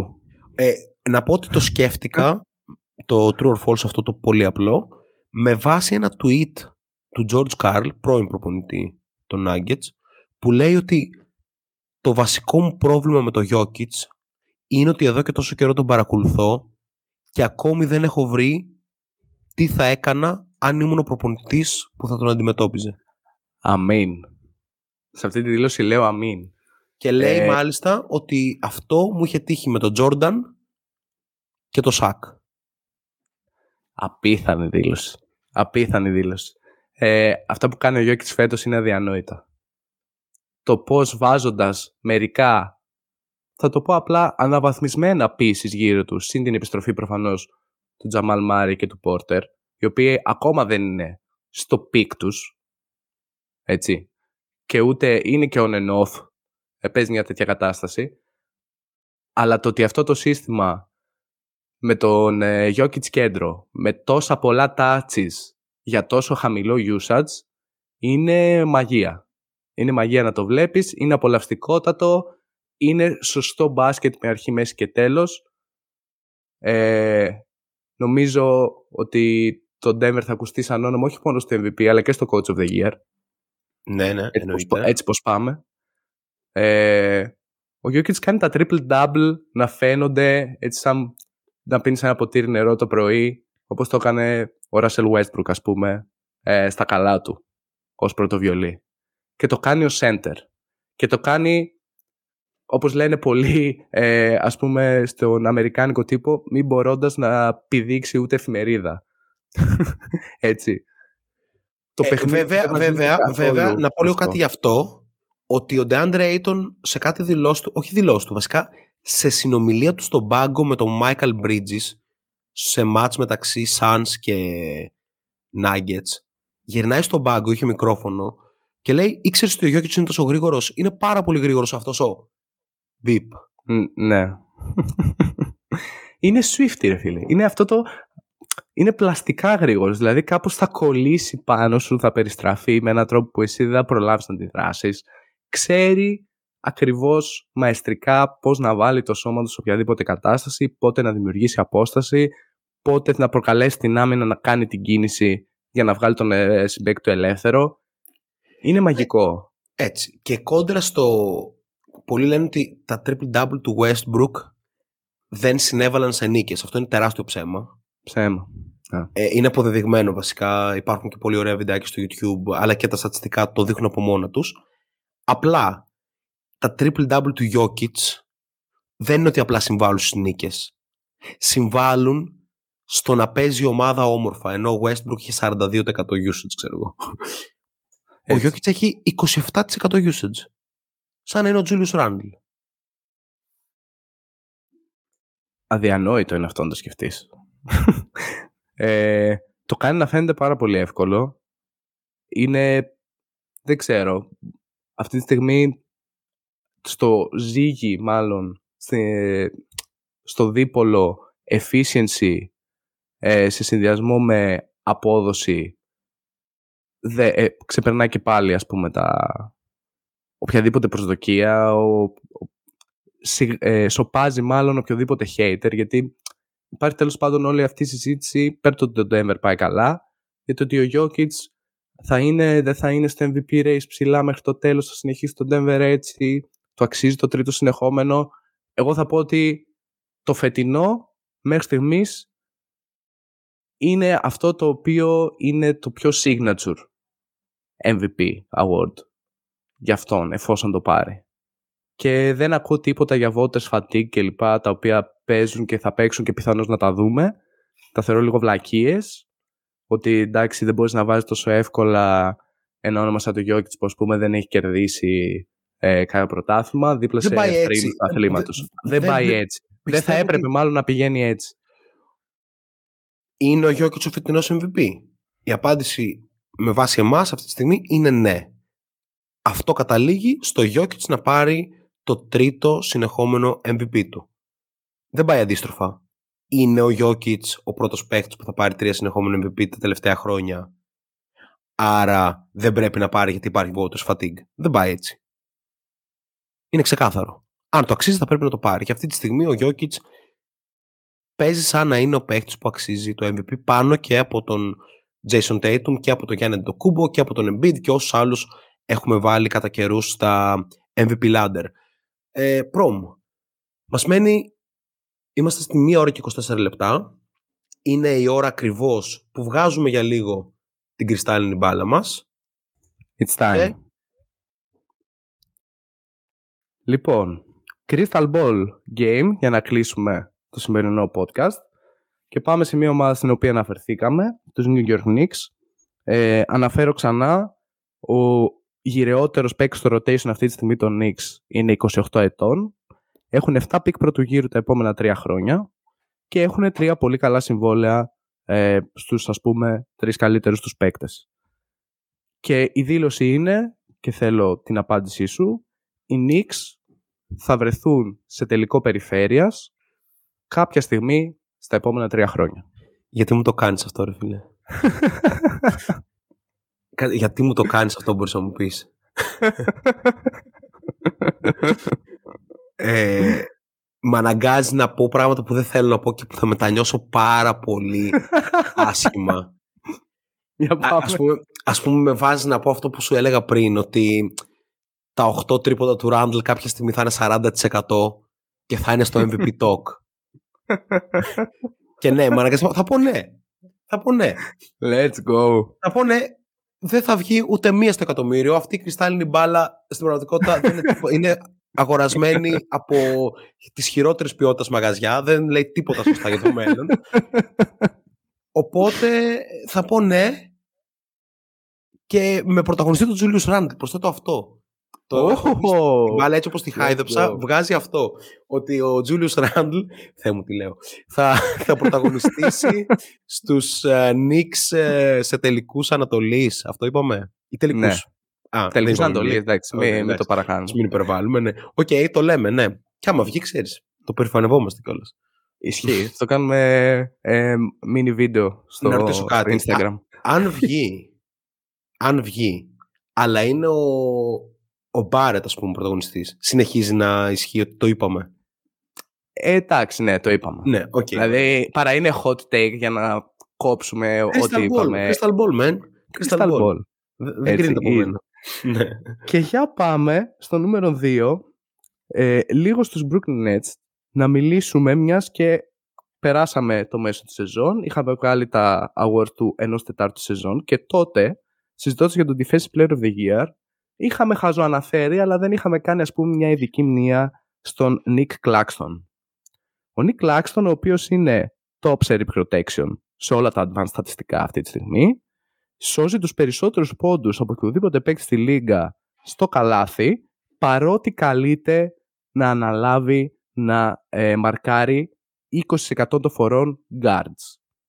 Αρκετά εντυπωσιακό ε, στατιστικό και το take είναι ότι ο Νίκολα Κλάξτον θα όταν με το καλό Νικολάς, Φτάσει. πρόδρομε. Να θυμίσουμε δεν είναι Σέρβος. Ο Νίκολα Ναι. Κλάξτον. ε, ο Κλάξτον λοιπόν θα έχει κάποια στιγμή στην, ε, στο ράφι του ένα Defensive Player of the Year Award. Ε, θα το προεκτείνω και θα πω ότι θα πρέπει να συζητήσουμε για το αν μπορεί να το πάρει και φέτος. Όχι απλά. δε- δεν είναι περίπτωση Ben Simmons ότι είμαι καλός αμυντικός αλλά έπαιξε ένα overhype από τα media. Ο Claxton είναι legit υπεραμυντικός. Έψαχνε την ευκαιρία του, τη βρίσκει φέτος που αξιοποιούνται όλα τα ταλέντα. Υπάρχει πολύ σοβαρός ανταγωνισμός για το Defensive Player of the Year υπό την έννοια ότι αυτή τη στιγμή η καλύτερη άμυνα στη λίγα ε, σε, σε rating, θέλω να πω όχι σε πόντους ε, total, είναι η Memphis Grizzlies. Δεύτερο είναι το Cleveland, τρίτο το Milwaukee, τέταρτη η Heat, πέμπτη η Sixers. Αυτό είναι αυτό που κάνει τον Claxton να δυσκολεύεται για φέτος. Κατά τα άλλα αμυντικά ατομικά είναι σε πάρα πολύ ψηλό level και είναι ο βασικός λόγος που οι Nets είναι πλέον στη δεκάδα. Θυμάσαι που ήταν οι Nets στην αρχή της σεζόν; Κάπου εκεί που είναι και οι Lakers. Ακόμα. Οι Lakers που είναι; Οι Lakers είναι νούμερο 17. Ναι, οκ. Οι Lakers να πούμε ότι ξεκίνησαν καλά τη σεζόν αμυντικά. Αλλά κάπως Ναι. έγινε ένα fell off μετά. Ε, βγήκε ο Davis. Ακριβώς, ακριβώς. Ε, ο οποίος θα είχε case αν συνέχιζε έτσι. Γενικά ήταν καταπληκτική η σεζόν του. Ας ελπίσουμε να Επιστρέφει επιστρέψει. σύντομα. Ακριβώς. Έτσι φαίνεται. Ε, άρα ο Κλάκστον αν καταφέρει να ανεβάσει τον Brooklyn λίγο ακόμα και σε αυτό το Τώρα, κομμάτι. εν απουσία Durant, νομίζω. είναι το Ακριβώς. κρίσιμο. Αν ναι. το καταφέρει τώρα, έχει σοβαρό case. Ακριβώς. Δηλαδή τώρα αν οι Nets διασφαλίσουν νίκες με full αμυντική προσήλωση, ο Κλάκστον θα μπορεί να διασφαλίσει αυτό το βραβείο. Κατά τα άλλα, νομίζω ότι οι άλλοι βασικοί υποψήφοι είναι ο Τζουρ Holiday, αλλά χάνει αρκετά μάτς, άρα μπαίνει ο Μπρουκ Λόπες στη θέση του, αυτόματα. Οι Cavaliers είναι δεύτεροι. Θα πρέπει κάποια στιγμή να συζητήσουμε για τον Τζάρετ Allen. Ναι, Έτσι. ισχύει. Γιατί δεν ήταν όσο δεν έπαιζε ο Allen. Και οι Grizzlies εντάξει έχουν το φαβορή, πιστεύω. Ο JJJ όσο παίζει κάνει αυτή την άμυνα Μμμ. elite. True. Αυτά λέει η Crystal Ball μου. Από εκεί Ωραία. πέρα- Ναι. Χαίρομαι. Πάμε κάπως και στο επόμενο. Μιλήσαμε για τον Golden State στην εισαγωγή. Είπαμε για τα λαμπερά σημεία αυτού του πάγκου και προφανώς το πιο λαμπερό ε, που μάλλον αυτή τη στιγμή είναι ο Ντόντε Τιβιτζέντζο και το take είναι ότι ο Ντόντε θα αναδειχθεί για τον Golden State σαν συνεισφορά κάτι αρκετά κοντά στον prime Iguadala του Golden State. Πω, όχι ρε, όχι κάτσε. ε, έπαι, όχι. ε, Είπα αυτό λίγο η να Crystal- ξεφύγω, μη λες μόνο true, να πεις και κανένα Η false. Crystal Ball λέει όχι, έτσι όπως την τρίβω τώρα. Κάτσε να λίγο ακόμα, να την καθαρίσω. Όχι, είναι ξεκάθαρο Ακόμα πλέον. όχι. Ε, Α, ε, ναι, ναι. Ε, λέει ότι θα είναι καλύτερος στον Γκάρι Πέιτον. να. Πιθανότητα καλύτερος και από τον Ότο Πόρτερ. Αλλά σου λέει μετά, από ό,τι βλέπω, ότι οι άλλοι πήραν πρωτάθλημα. Τότε θα το κάνει. Και αυτό που προβλέπει για τον Ντεβιντσέντσο είναι ότι μάλλον μετά το Golden State θα πάρει ένα ωραίο συμβόλαιο κάπου. Δεν ξέρω αν μα καλύπτει αυτό. Δεν λέει τίποτα για καλύπτει. Γκουαντάλα. Οκ, οκ. Θα το δεχτώ. ναι, Θα το ωραία. δεχτώ. Ωραία, συνεχίζουμε. Ε, πάμε στο πρώτο τελευταίο ε, και τέταρτο, το οποίο πάει λίγο στην πανέμορφη ε, Οκλαχόμα, η οποία είναι η ε, on the road δυνάστης της Λίγκας αυτή τη στιγμή. Κέρδισε τη Φιλαδέλφια με 20, κέρδισε το Σικάγο με 15 πόντους και κέρδισε και το Brooklyn με 10 πόντους χθες, όλα on the road στα τρία τελευταία παιχνίδια. Και πάμε συγκεκριμένα στο Josh Giddy, όπου βλέποντας ε, το μάτς με το Σικάγο με αναμετάδοση από Σικάγο ε, πρακτικά είπε εκεί ο, ε, ο sportcaster ας πούμε ότι ο Josh Giddy είναι, μοιάζει μάλλον πάρα πολύ με τον Timothée Chalamet ε, συγχωρέστε με Ποιον; αν κάνω κάποιο Who? λάθος. Είναι ένας πολύ γνωστός ηθοποιός. Μοιάζουν Οκ, όντως δεν έρχεται. δραματικά σε περίπτωση που δεν το έχεις δει μπορείς να μπεις στο Google να το τσεκάρεις. Οπότε μετά ο Josh Giddey πήρε ε, αυτό το tweet, το έκανε retweet και το έκανε από τη Timothée Chalamet, Himothée Chalamet. Οπότε ισχυρίζεται ότι είναι him. Ε, έτσι για όποιον δεν ξέρει αυτό σημαίνει ότι κάπως είναι ένα prodigy. Είναι έτσι ένα φοβερό ταλέντο στη λίγκα. Και αυτό είναι πρακτικά το take. Αν πιστεύουμε ότι ο Josh Giddy είναι him, ε, σημειώνω ότι φέτος έχει καταφέρει μέχρι στιγμής και έχει ανεβάσει ε, κάπως το consistency, το οποίο νομίζω ήταν και το μεγαλύτερο ερωτηματικό του πέρσι, έχοντας 6% πάνω στο field goal percentage, 8% πάνω στο 3 point percentage, 10% πάνω στο free throw percentage, ενώ με μόλις, ε, αν δεν κάνω λάθος, 2 shoot κατά μέσο όρο περισσότερα, είναι και συν 4 πόντους από την πέρσι, βρίσκεται σε ένα φοβερό ρόλ, ε, όπου η Οκλαχώμα στα τελευταία 8 έχει 6 νίκες με αυτό να είναι πραγματικά impactful και εντυπωσιακό overall. Οπότε, the stage is yours. Δεν ξέρω. Ε, δύσκολο αυτό για την Crystal Ball. Υπό την έννοια ότι συζητάμε για το αν, είναι, αν θα γίνει him. Ναι. Οκ. Δεν θα γίνει γιατί δεν θα γίνει ποτέ η πρώτη επιλογή στην ομάδα του. Ενώ ότι όσο είναι ο Shai Gilgeous-Alexander εκεί πέρα, δεν θα είναι. Με τίποτα. Το υπογράφω, κατάλαβες. ναι. Ε, Συγγνώμη για το... Ε, ξέρεις, όταν έχεις την Crystal Ball μπροστά σου, βλέπεις το μέλλον, οπότε πρέπει να είσαι και λίγο πιο επιθετικός. Το καταλαβαίνεις αυτό. Ελπίζω να... Ωραία. Ε, υπάρχει και ο Τσέτ, Υπάρχει και ο Τσέτ. ο οποίος θα έρθει και αν θα κάνει κάτι, σίγουρα, θα είναι να πάρει τάτσες του Γκίντι. Γιατί θα κατεβάζει Μμμ. μπάλα, θα δημιουργεί κλπ. Άρα υπάρχει και ένα θέμα εκεί πέρα. Από την άλλη, να πούμε ότι ο Γκίντι το 34% στα τρίποντα φέτος είναι πάρα πολύ καλή εξέλιξη. Δεν είναι καλό σουτ, αλλά είναι σίγουρα Καλό αξιοπρεπέστατο, Έτσι, και καλό δείγμα. Ε, για μένα ο Γκίντι δεν θα γίνει star στη λίγα αλλά δεν το λέω με καθόλου κακή έννοια. Εντάξει, τώρα οι αριθμοί στον Οκλαχώμα πρέπει να παραδεχτούμε ότι δεν μετράνε.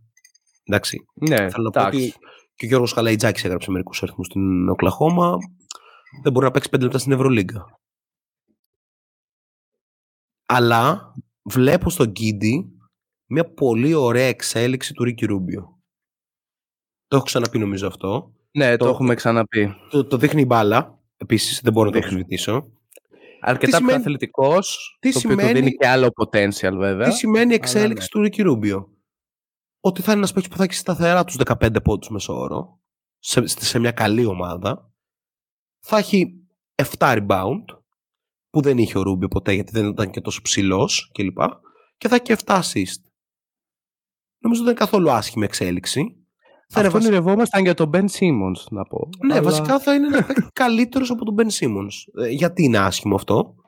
Έτσι. Ε, ένας παίκτης του 15 ή και μέχρι και 18, και άμα μπει το σουτ θα ξανασυζητήσουμε.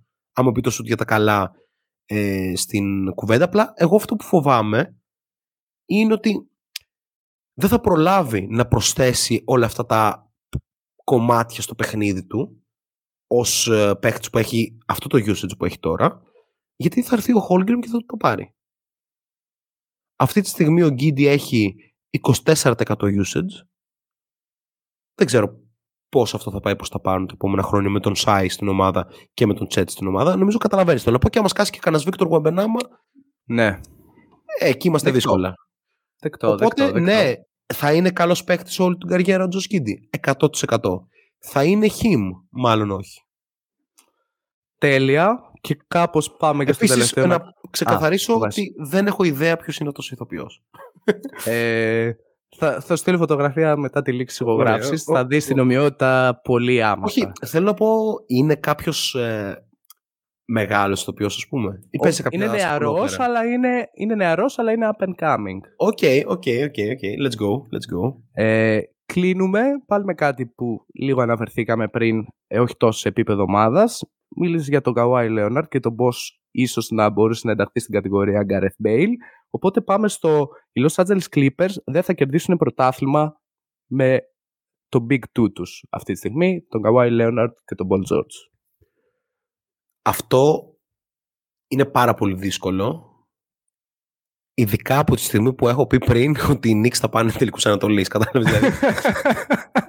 ότι όλα μου τα λεφτά τα έβαλα στο δίδυμο Μπράνσον ε, Ράντλ Απίστευτο. Roller coaster. και, ε, και, δεν, Crystal και, Ball. και δεν μου έχει μείνει τίποτα να ποντάρω στον Paul George και στο Λέοναρντ.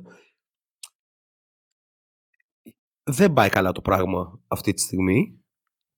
Αλλά δεν μπορείς να ποντάρεις και απέναντί τους. Οπότε θέλουν μια υγιή σεζόν που δεν έχει υπάρξει και δεν ξέρουμε αν θα υπάρξει για να μιλήσουμε με μεγαλύτερη ασφάλεια. Θα πω όμως, θα τολμήσω να πω με κίνδυνο να διαψευστώ ακόμη και φέτος ότι μάλλον όχι. Η Crystal Ball εδώ πέρα είναι τελείως στολή, να πω. Δεν ξέρω γιατί. Αλλά αυτό είναι, είναι τελείως στολή. Και ε, αυτό λοιπόν ε, ήταν το σημερινό Crystal Ball μας. Νομίζω δεν έχουμε κάτι άλλο πρόμο. Όχι, όσο εδώ ήμασταν. Πολύ καλά Ε, ήταν. Πολύ καλά ήταν γενικά και για το σημερινό Shotlog Podcast γιατί είναι 1 ώρα και 38 λεπτά. Full content και σήμερα. Σας ευχαριστούμε Έτσι. όσοι ακούσετε μέχρι εδώ. Είστε πάρα πολλοί. Συνεχίστε να το κάνετε εφόσον σας αρέσει. Και γι' αυτό βάλτε και πέντε αστεράκια και πατήστε το follow στο Spotify. Επίσης κάντε subscribe στο YouTube, follow στο Instagram και στο Twitter και φυσικά like ε, στο Facebook. Πρέπει να κάνουν κάτι άλλο. Ε, τα είπαμε και στην εισαγωγή. Το Patreon μπράβο. είναι επιτέλους εδώ. Μπορείτε όσοι γουστάρετε και μας ακούτε να συνεισφέρετε για να συμμετέχετε κι εσείς στο Discord server μας και σε άλλα πραγματάκια είτε σε podcast, είτε σε Q&A, είτε σε ε, watch parties τα οποία θα οργανώνουμε κατά καιρούς, είτε επίσης σε κληρώσεις για το merch μας. Ε, τα λεφτά πάνε για καλό σκοπό. Θα είναι τα νέα μας μικρόφωνα σε πρώτη φάση. Ε, και όχι μόνο. Ο, γενικά ο, ο, γενικά, Και ο γενικά εξοπλισμός μας το- και η ναι, ανάπτυξη ναι. του Shotlow Podcast. Πάμε να γίνουμε έτσι ένα ωραίο μεγάλο community, να τα λέμε πιο συχνά, πιο άμεσα, μιας και το προσφέρουν αυτό ε, και άλλες εφαρμογές και πλατφόρμες και ελπίζουμε να σας δούμε σύντομα εκεί. Ακριβώς. Ε, φανταστείτε λίγο κάτι καλύτερο από το Reddit. Αυτό. Έτσι. Θα τα έχει όλα. Ε, λοιπόν, ευχαριστούμε πάρα πολύ ε, για τη στήριξή σας. Εμείς θα τα ξαναπούμε όπως κάθε φορά μέσα από όλες μας τις πλατφόρμες και ε, την Τετάρτη έχουμε και το EuroLeague Show, πιθανότατα, οπότε Έτσι. θα τα πούμε και εκεί. Φιλιά σε όλους. Καλή συνέχεια.